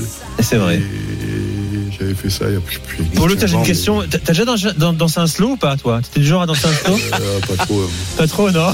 Voilà. Fred, oui, évidemment, des Oh là là là. Johan, pas très slow Ah, oui. On l'a tous fait adolescent, Ah, les bah, booms. Oui. Bah, Julien, il a inventé le slow lui-même. Non, mais après, était- dans les booms, on faisait, tu sais, on se tenait euh, par les épaules, Ouais. très séparés. Oui, moi j'étais un peu rigide, j'avoue là.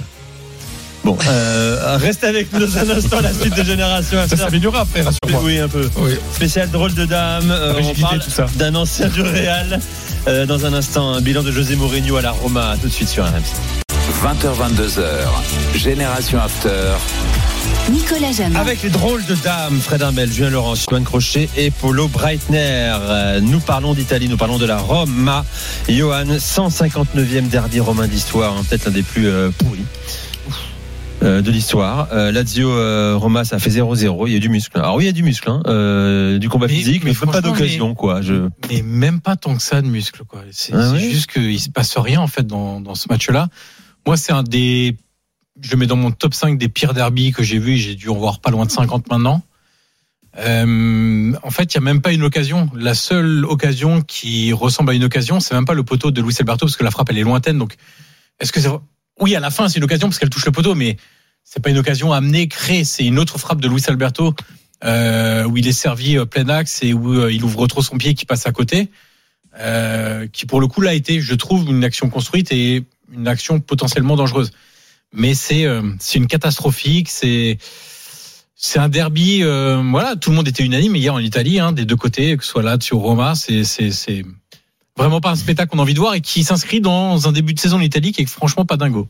Bon, on va prendre le temps, parce que ça fait des semaines que tu nous en parles, que tu veux le faire, euh, faire un bilan de Mourinho à la Roma. Ça fait deux ans et demi maintenant qu'il est là. D'accord? C'est sa troisième saison. C'est ça. Euh, il en a fait la moitié de cette saison. Euh, la question qu'on peut se poser légitimement, c'est qu'est-ce qu'il a apporté? Alors, on- évidemment, on va nous dire comment ça, champion d'Europe, la Ligue Europa Conférence, le retour de Mhm. Coupe d'Europe à Rome. Mais qu'est-ce qu'il a apporté d'autre réellement? Ouais, mais on va déjà commencer par ça parce que c'est c'est pas anodin en fait, et c'est ce qui fait dire aujourd'hui à beaucoup de supporters de la Roma qu'en fait Mourinho à la Roma c'est réussi. Parce que tu es dans un club. Je parlais tout à l'heure de. euh, je, je salue Aziz qui estime que je suis pas objectif et il va voir que je le suis. Euh, Oh non, c'est tout- tu sais, c'est très mauvais signe d'être objectif. Non, non, non, tu- mais tu es honnête et c'est déjà pas mal. non, non, mais C'est ce que de sur, faire. sur, sur Mourinho, ce que je commence par dire, c'est que amener un trophée déjà, rien qu'un trophée, on Ah ouais. pas de Coupe d'Europe, à la Roma. Je veux dire, en Italie, la Roma, c'est une des blagues de beaucoup de supporters adverses en disant mais votre euh, votre trophée, euh, c'est un petit caisson, votre votre armoire à trophée, c'est un petit caisson euh, de 40 Hmm. par 40 quoi. Et pourtant, qu'est-ce qu'on vous entend? Non, mais oui, oui aussi, mais en fait, si tu veux, c'est cette équipe de la Roma a pas un passé de. Enfin, on va bientôt fêter les 100 ans de la Roma. Il y a trois scudetti. Il y a des coupes d'Italie, il y en a pas mal. Il y en a une dizaine, je crois, neuf de mémoire. Et puis avant Mourinho, il y a- il y avait pas de trophée européen. Donc euh, coupe de ville des foires, ok, mais c'est pas considéré comme une, coupe d'Europe euh, sur le papier. Donc il a ramené, c'est que que la petite, ok, très bien, la conférence League, etc. Le parcours, il y a des équipes qui n'étaient pas hyper fortes. On peut mettre tous les bémols que vous voulez. Il a gagné une coupe d'Europe. Euh, il a failli faire le doublé. Quand même, il faut revenir là-dessus aussi. C'est que la saison d'après, donc la saison dernière, il fait finale de Ligue Europa, où il s'incline au tir au but contre Séville. Il fait deux, deux finales de Coupe d'Europe sur ses deux premières saisons, autant que toute l'histoire de la Roma avant. Donc, on peut pas dire qu'il n'a rien apporté à la Roma. Est-ce que ça suffit? Là, ça va dépendre de notre sensibilité foot. Moi, je connais beaucoup de supporters de la Roma qui vont dire tu peux pas dire que c'est pas réussi à partir du moment où il nous a ramené un trophée européen et que tu as mis 100 000 personnes dans la rue pour fêter ce trophée européen, même si c'est la petite Coupe d'Europe. On peut s'interroger sur le jeu, par exemple. C'est une thématique qui m'est chère. La qualité de jeu, elle se dégrade de mois en mois, en fait. La première saison, c'était pas génial, mais pas trop mal. La deuxième saison, c'était très moyen. Cette saison, c'est catastrophique. Et c'est pas un bon signal qui est envoyé. Quand la qualité de ton football, qui était déjà pas génial, qui partait pas de super haut, bah, se dégrade, se dégrade, se dégrade, t'as envie de te dire, en juin, il va se passer quoi, en fait? Enfin, fin mai, ça va être quoi le niveau de jeu? Donc, sur le, sur le jeu, c'est décevant. On a l'impression que l'équipe, elle sait pas trop quoi faire avec le ballon. Quand elle a pas le ballon, elle sait pas trop quoi faire non plus. En transition, elle est bien, mais elle est pas exceptionnelle. En possession, elle est pas terrible. Donc finalement, c'est une équipe très moyenne aujourd'hui en termes de jeu. Bon, euh, il, a, il a fait également son, son palmarès sur sa rigueur défensive. Ouais. Est-ce qu'à Roma, on la retrouve cette saison? On la retrouve et ça, c'est à mettre à son crédit euh, parce que une des, un des grands problèmes et qui a été identifié très tôt hein, par José Mourinho quand il est arrivé, c'est en disant que euh, une équipe ne peut pas avoir d'ambition en prenant autant de buts. Ça peut se discuter selon les philosophies préférées de chacun de, du football. Euh, J'ai fait euh, le, le calcul. Sa première saison, c'est 1,12 buts encaissés par match. La deuxième, 1 but par match. En championnat, je parle hein, simplement du championnat pour le coup. 38 buts encaissés, 38 journées la saison dernière.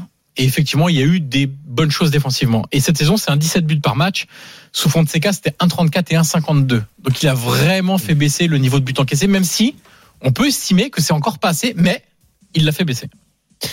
Euh, Bon, Mourinho, on va prolonger le débat. Je je pose une question d'abord, un petit tour de table. Est-ce que vous avez le sentiment que c'est un homme du passé ou est-ce que c'est sévère de dire ça? Euh, qu'il est désormais dépassé par l'évolution du foot actuel.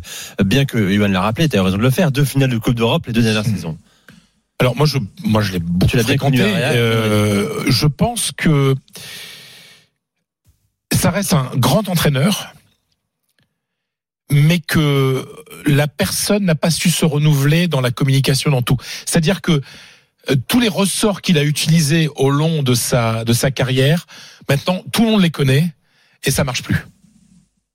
Je pense que c'est surtout ça. Après, euh, le travail au quotidien, etc. Bien entendu, c'est un très bon C'est une vraie question. Est-ce qu'il est toujours aussi Ouais. rigoureux au quotidien Ah également non, Est-ce ça- qu'il est y a zéro doute, Non, mais ça, qu'il a Ouais, Il y, a, il y a zéro doute y a- sur son vois, implication, etc. euh, Moi, ce que j'estime, c'est que c'est un problème de vision et d'évolution par Ouais. rapport à l'évolution du football. Ouais. Après, Mais en aucun cas, on peut remettre en question l'éthique de travail de Mourinho. non, ça, sa mentalité ça, également. C'est un truc. Après, je pense qu'il y a eu un moment pour le- pour moi et pour beaucoup de gens en Espagne, le jour où il a mis le doigt dans la dans dans, dans l'œil de Tito Villanova, qui était l'adjoint de, de, de Guardiola, malheureusement décédé après d'un cancer.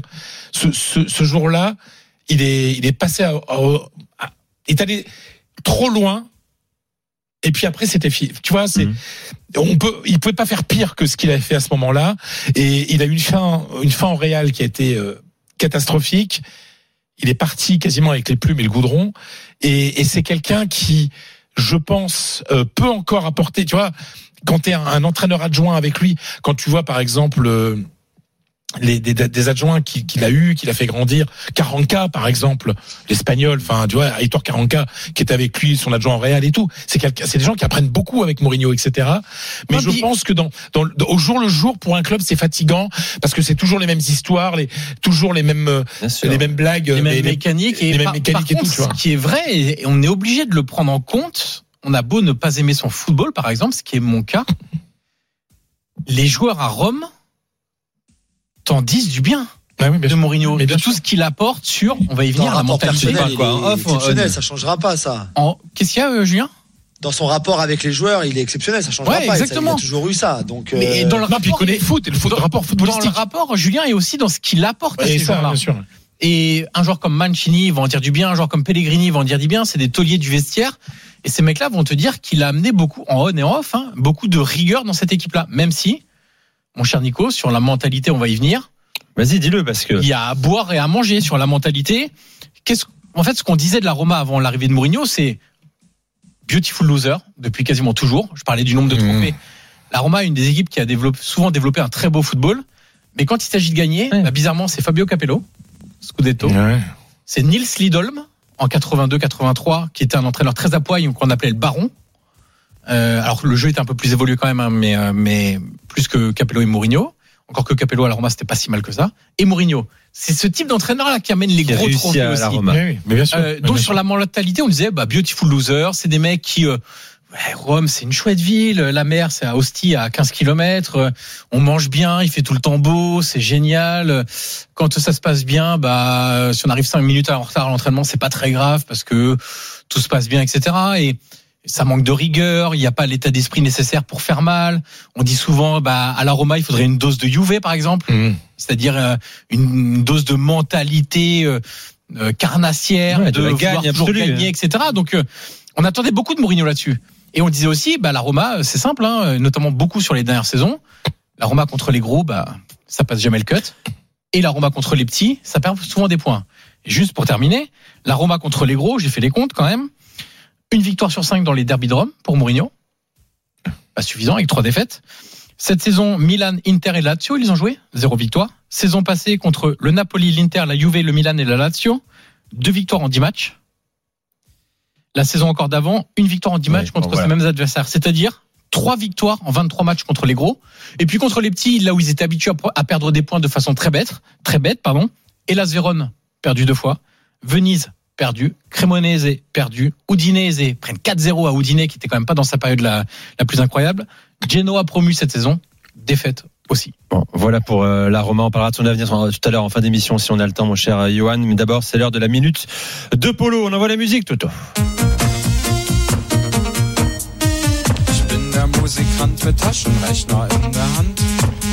Ça faisait longtemps que j'avais pas mis Kratzberg. Ah bah oui, il était réclamé Ça en nous plus, manquait. hein. Là, c'est très Game Boy. Hein. Des années C'est 70, début des années 80. Donc le, le- le titre, c'est la calculatrice, la Taschenrechner.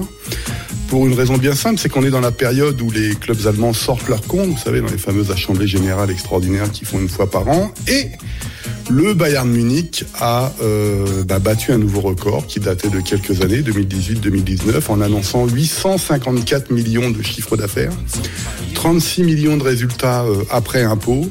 Et comme les bonnes nouvelles euh, s'accumulent, ils ont annoncé un record de, de, de de, de membres de l'association, à 316 000.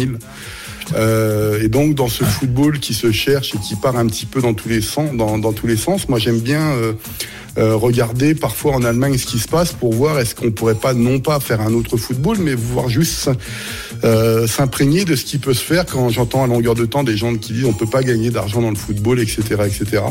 Euh, je pense qu'on peut gagner du, d'argent dans, le football. Le problème, est-ce qu'on peut être compétitif? C'est une autre question. Et le Bayern Munich a fait des, des, conférences de presse, évidemment, sur ses résultats. Et on peut expliquer, ou ça peut être l'une des explications pourquoi on peut, pour la première fois, faire des transferts à plus de 100 millions d'euros, en l'occurrence Harry Kane, même si, euh, euh, je cite le Bayern Munich, ce n'est pas, ce n'est pas la norme et ce ne sera pas la norme dans l'avenir. Euh, donc voilà, c'est un record, 854 millions. L'ancien datait de 750, je crois, 2018-2019. Euh, J'aimerais bien savoir d'où vient cet argent d'ailleurs, parce que il y a des sponsors, euh, sponsoring qui sont un peu spéciaux et, et le gap est très important par rapport aux années euh, évidemment euh, Covid et post-Covid. Mais 854, ça commence à faire beaucoup lorsqu'on revient 20 ans, 25 ans en arrière et ce qu'était le football avant l'arrivée des droits télé, par exemple. Oui, et puis, et puis des des stades, des centres commerciaux, les loges, les hospitalités exactement. dans tous les sens, bien sûr. Voilà. Parce qu'on on oublie, mais à l'époque où c'était en francs français, 854 millions d'euros, tu multiplies par 6,56, ça fait Ça- quelques ça fait- milliards de francs ouais, quand ça même. fait, euh, oui, c'est ça a l'air de rien. Voilà pour la minute c'est de, pas neutre. de Polo, c'est pas neutre. Euh, évidemment, reste avec nous un instant. On parle de la mauvaise semaine au Tottenham et puis du VfB Stuttgart, troisième surprise en Bundesliga. Reste avec nous sur RMC. RMC jusqu'à 22h. Génération After. Nicolas Jamin. Avec les quatre drôles de dames, Fred, Julien, Polo et Johan, vous nous rappelez, vous nous appelez le 32-16 pour poser vos questions euh, aux quatre drôles de dames à partir de 21h45 dans un quart d'heure. Euh, elles y répondront. Euh, L'Angleterre, à nouveau. Julien, la très mauvaise semaine de Tottenham, giflé par Chelsea et battu ce week-end dans le temps additionnel par Wolverhampton. Alors qu'il menait de 1-0 depuis la troisième minute de jeu, les, les, les Hotspurs.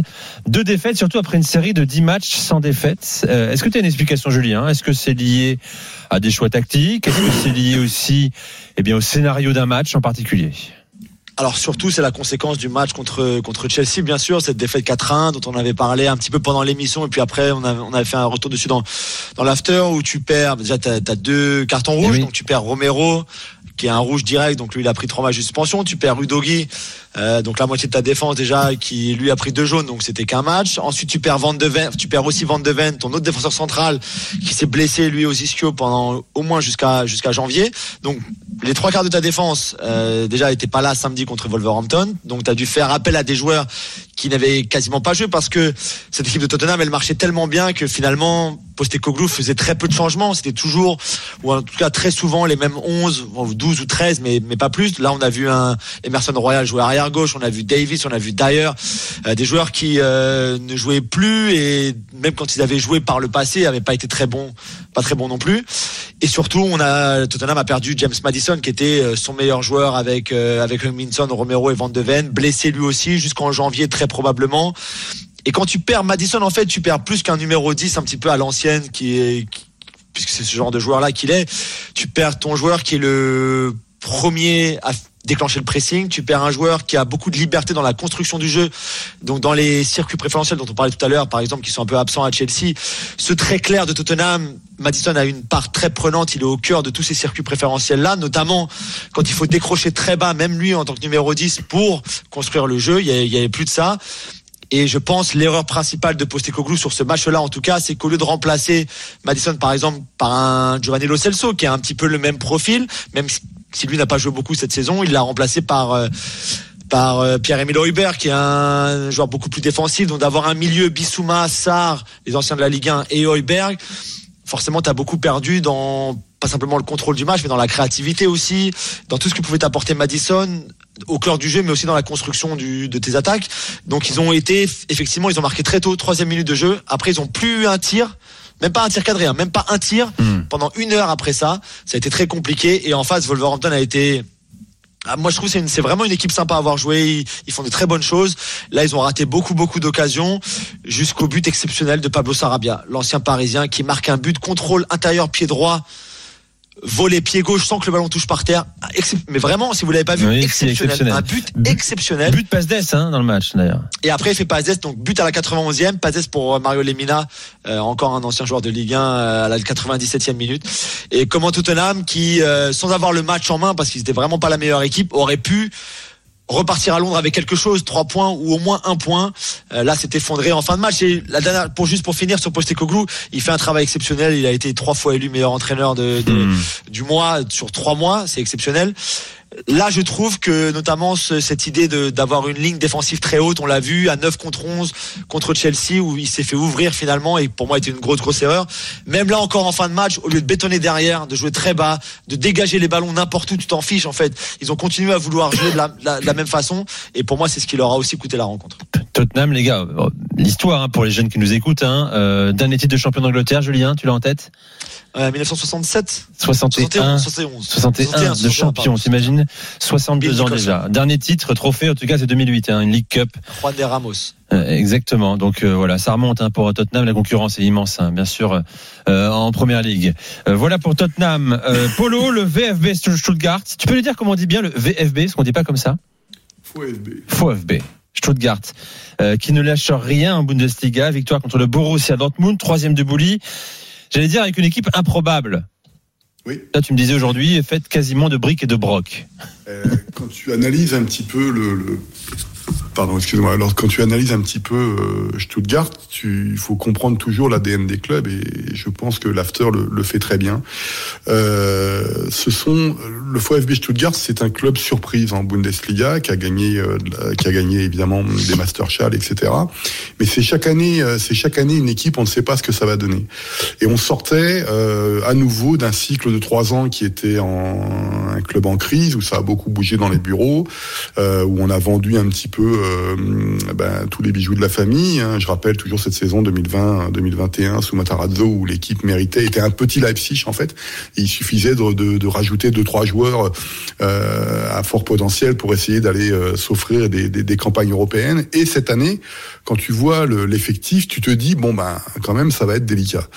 Euh, sauf que depuis l'année dernière est arrivé euh, en pompier de service euh, un coach, hein, Sébastien Eunès, que j'apprécie euh, beaucoup et de plus en plus, qui a beaucoup souffert, hein, qui évidemment euh, souffre de son nom, hein, qu'il porte à longueur de temps. hein. C'est comme je dis souvent, dès, depuis qu'il a l'âge du biberon, hein, on lui dit, euh, tu t'appelles un Eunès, tu es un Eunès, Eunès.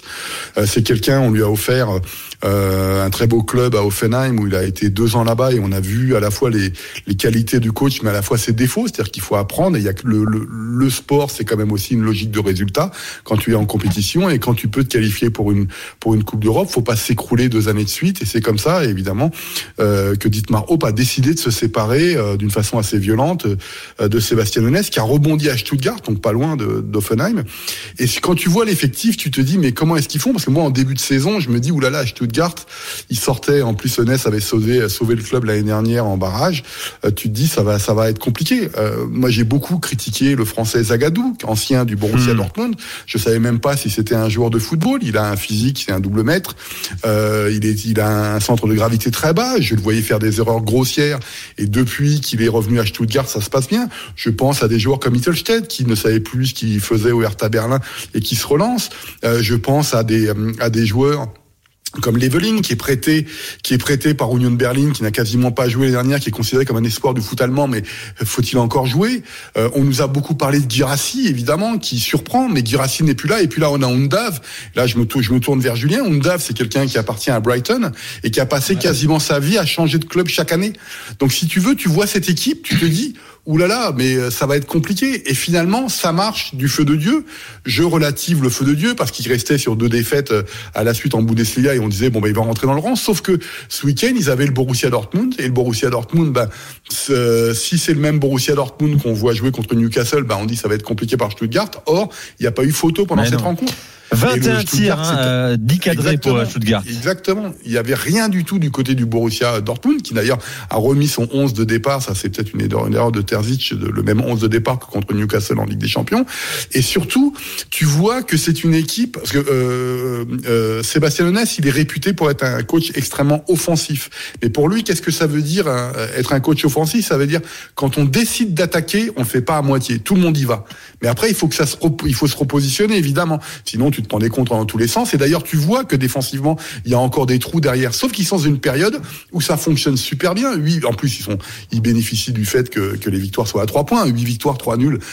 tu te retrouves à 24 points avec à 24 points en journée. C'est plus de 2 points par, par rencontre, qui est d'ailleurs la moyenne euh, supérieure de Sébastien Honès depuis qu'il a pris ce club de Stuttgart. Et donc, Stuttgart, encore une fois, ça va être la surprise de la, de la, de la saison. Est-ce qu'ils sont capables de tenir jusqu'à la fin de, de l'exercice J'en suis pas persuadé parce qu'ils ont quand même de sacrés calibres qui, qui vont les, les faire poursuivre. Mais c'est un peu comme le, le, le Bayer Leverkusen, j'ai envie de dire. Faut profiter de l'instant présent d'une équipe qui a envie de s'arracher. Euh, voilà. Et puis j'allais Alex Nubel. Alex Nubel qui a été euh, vilipendé évidemment et a et- raison en France à Monaco, qui en fait France, un ouais. bid qui fait un bid lors de la deuxième journée contre la FC 5-1 et qui depuis est l'un des meilleurs gardiens de Bundesliga. C'est quand même un truc de fou, quoi. Comme s'il arrivait à maturité oui. euh, à Stuttgart avec ce coach Sébastien. C'est le talent des grands coachs, hein, arriver à faire progresser ou à relancer le- leurs joueurs. Il y a le petit Enzo Millo français, hein, Et Monaco le petit aussi, Enzo hein, Mio, évidemment. hein. Ouais, qui joue. euh, Ah, mais j'adore, mais moi Enzo Mio, j'adore. On en avait parlé un petit peu l'année dernière parce que je sentais qu'il se passait quelque chose. Il est quasiment titulaire euh, tout le temps, et puis il, joue en deuxième attaquant, en meneur de jeu. Il se repositionne en, euh, avec euh, avec Stiller évidemment et Carazor. Carazor aussi pareil. Carazor c'est un 6 mais qui était remplaçant les années précédentes. C'est-à-dire que la qualité individuelle de l'équipe de Stuttgart 2023-2024 est inférieure à celle qu'on a vue les années précédentes. Et pourtant ça marche. C'est aussi ça la magie du football. Stuttgart troisième de Bundesliga. Euh, voilà. Euh, dans un instant, bien sûr, euh, vos appels au 32-16 euh, face aux auditeurs. D'abord, la minute de Johan Kroch. Il m'a fait des grands yeux, il croyait que j'avais oublié, mais pas du tout. Surtout avec l'artiste que tu vas annoncer dans un instant, mon Dieu. Et puis la langue. Et puis la langue aussi, t'as raison. C'est parti, on envoie la musique, Toto.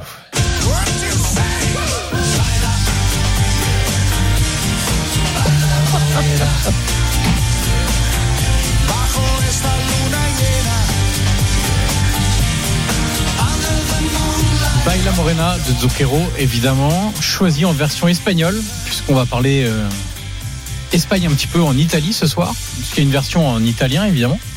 Gros gros succès. Moi je me souviens à Madrid Bah, à l'époque. numéro c'était 1 énorme en Espagne. des, des charts. France Ah aussi, hein, Oh, Zucchero. c'était Ouais, mais en Non, mais Espagne, cette en Italie, c'était numéro c'était- 1 ah, pendant des c'était- semaines. ouais, Ah ouais, c'était cette vraiment. chanson-là, c'était un truc de fou. hein. Ça vieillit quand même. Vas-y, cher. Oui, bien sûr, mais c'est un. Comme nous. hein. Et donc le pont qu'on va faire entre l'Italie et l'Espagne, ça va nous emmener dans l'un des plus beaux endroits en Italie, le lac de Côme. Ah. Et donc à Côme, euh, série B. Euh, Côme qui a une histoire un peu particulière hein, parce que ça a été racheté par une entreprise de clopes euh, indonésienne, De cigarette, c'est ça, ouais. de cigarettes pardon, indonésienne. Euh, et il y a des actionnaires très connus dans ce club, Thierry Henry, Cesque Fabregas également. Euh, un autre personnage connu du football des années 90 pour ceux qui euh, suivaient la première ligue à l'époque où euh, il y avait moins d'oseille. Denis Wise, mon cher Bien Julien sûr. Laurence, Tout à fait, tout à fait. euh, qui était un génial petit milieu de terrain qui était toujours dans les Génial, coups je sais fourrés. pas. hein, Si, si, si, si, si, pour être dans les coups fourrés et mettre des coups, il était Ah oui, absolument oui, génial. ça, oui. Euh, et donc, euh, a changé d'entraîneur. Et a donc, euh, s'est donc séparé de Moreno Longo, d'ailleurs, par rapport au titre Morena Moreno. Longo. euh, et après une victoire, d'ailleurs, hein, ce week-end. Et a nommé Cesc Fabregas de retour. Il a fait une saison comme joueur, Malin celui-là. entraîneur de la Primavera jusque-là en U19. Eh. Et désormais entraîneur intérimaire, a-t-on précisé, du côté de Côme. Oui, bien sûr. On verra si ça va savez ou très bien où il allait, je pense. euh, Sans doute, Fabregas. qu'il est aussi actionnaire encore un peu en même temps. Donc bon, il en mec dire autonomé, quoi. dans la décision. Euh, mais on verra, c'est un club qui a quand même pas mal d'ambition.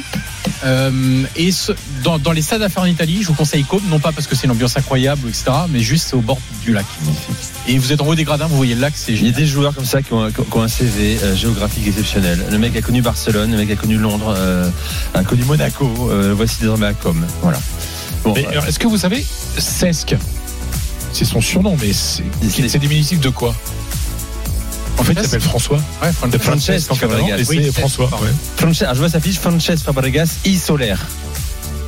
Bon. Mais parce qu'en en, Ca- en Catalogne, on, en fait, Solaire, c'est le nom de sa mère. C'est ce truc. En, Espagne, Soler. en Catalogne, on, on rajoute souvent un et, un i entre les deux. On Voilà. fera ça désormais avec vous le lundi soir. euh, Ouais, moi, je suis, Non et non. je suis Federico Luis Gustavo Hermel Higuernt. C'est quoi, toi, Yo?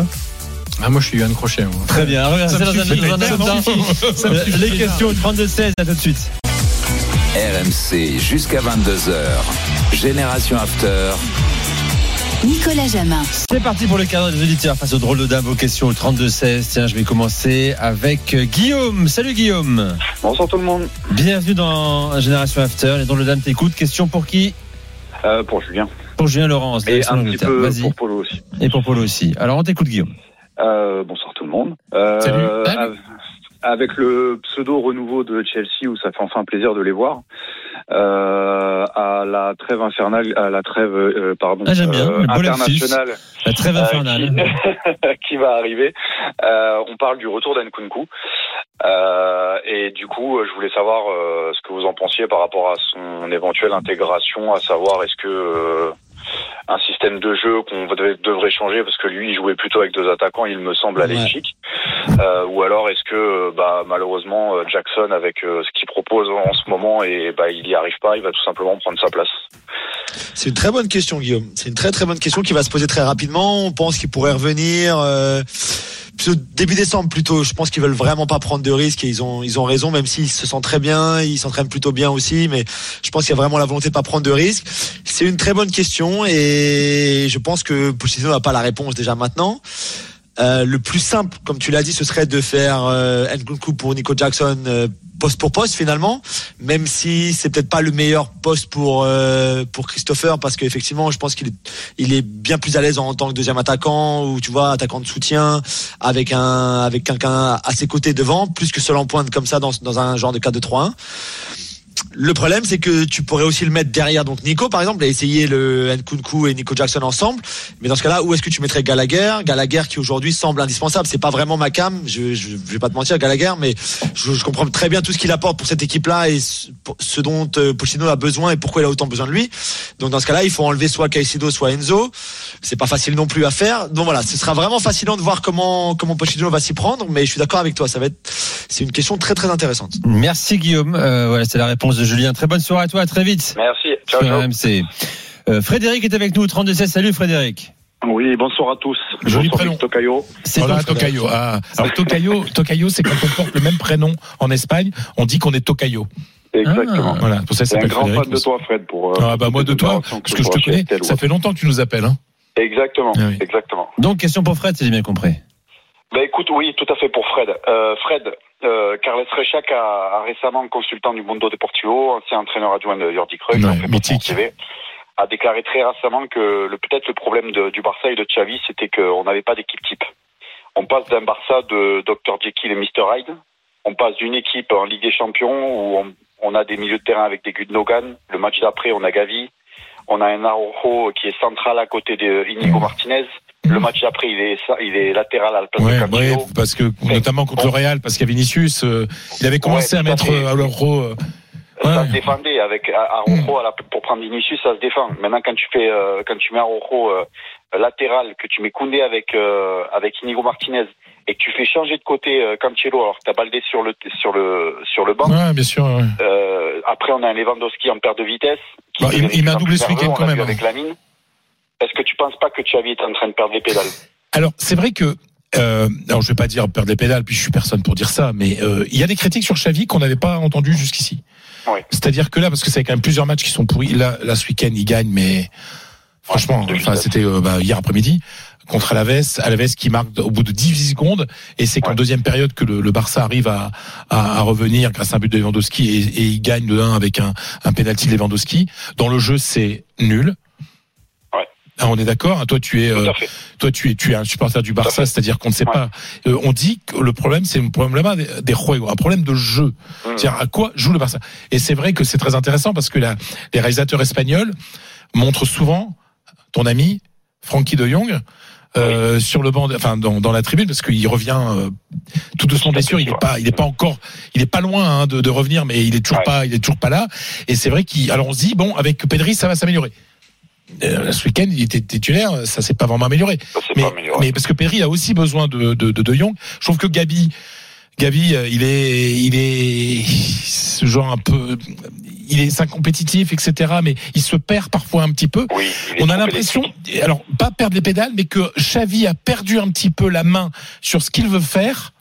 Ça, on peut le dire. C'est-à-dire qu'on ne sait pas euh, trop à quoi ressemble le, le Barça, et les critiques, notamment dans la presse catalane, sont sont assez euh, assez assez sévères.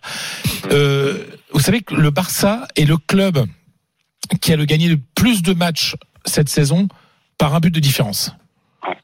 Ça veut dire Plus que Nice? Oh, non, mais en, en Espagne. Nice, nice a été italien, enfin euh, la Savoie. Nice euh, n'a pas été, euh, on n'a jamais été en C'est Espagne. vrai. Mais euh, donc voilà. Donc euh, bon après, attends, le Barça, ils sont, euh, ils sont, ils sont déjà quasiment qualifiés pour la, les, les huitièmes de finale avec des champions après deux ans Ouais, c'est d'élimination là. Fred. Euh, là, ils sont, à- ils sont troisième à deux points du Real. euh, voilà. Mais Fred, il pense à la suite. Merci Frédéric. Très bonne Ah, soirée merci à toi. À très vite sur Ouais, merci, RMC. Hugo est avec nous. Salut Hugo. Oui, bonsoir, bonsoir tout le monde. Ah oui, il y, a Hugo. deux, il y a deux Hugo en fait, c'est c'est Ah, il y a drôle. là. deux Il y a un conflit de Hugo. Alors c'est Hugo supporter d'Arsenal à qui je donnais là. Tocayo. Des Tocayo. De Tokayo, Ah ben exactement. voilà. Euh, C'est bien, Hugo, bonsoir. Oui. C'est toi Hugo. C'est incroyable, c'est dîner Ah, de... ok, c'est moi là Ouais. C'est Ok, toi. ça marche. Bonsoir tout le monde. Salut. Euh, désolé pour la confusion. Ouais, moi, j'avais, euh, j'avais une question pour Polo. Euh, une question par rapport au Borussia Dortmund.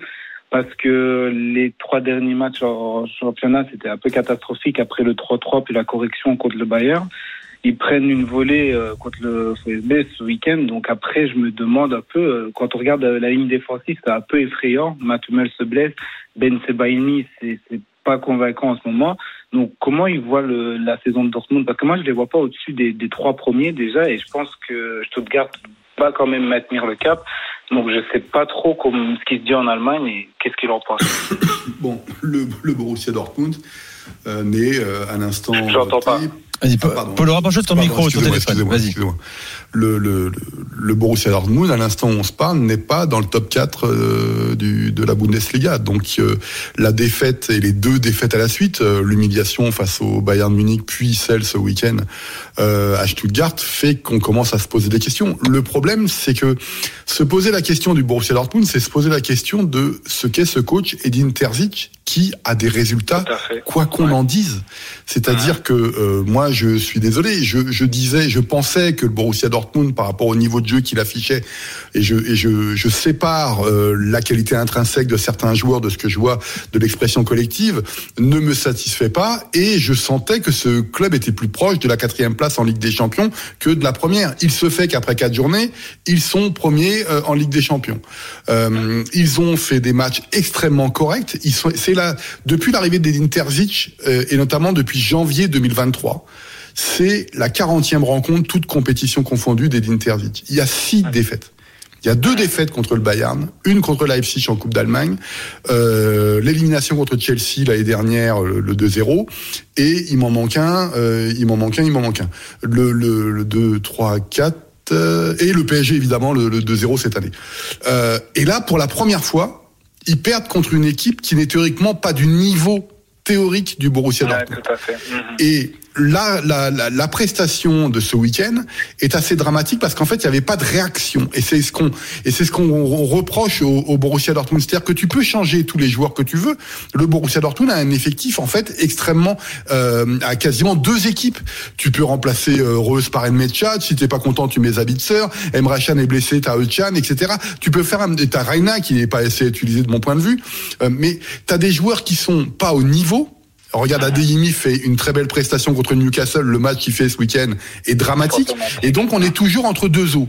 Et ça, le Borussia Dortmund, ça fait Voilà. maintenant presque 18 mois que c'est comme ça. Donc, dans quel sens ça va tourner? J'en sais rien.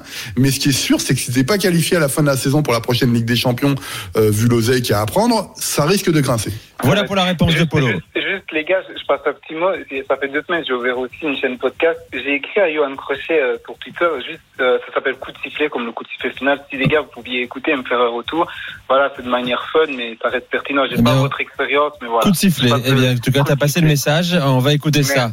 Merci beaucoup, Hugo. Très bonne soirée à toi. Et désolé à l'autre Hugo qui a appelé, qui pourra rappeler la semaine prochaine, bien sûr.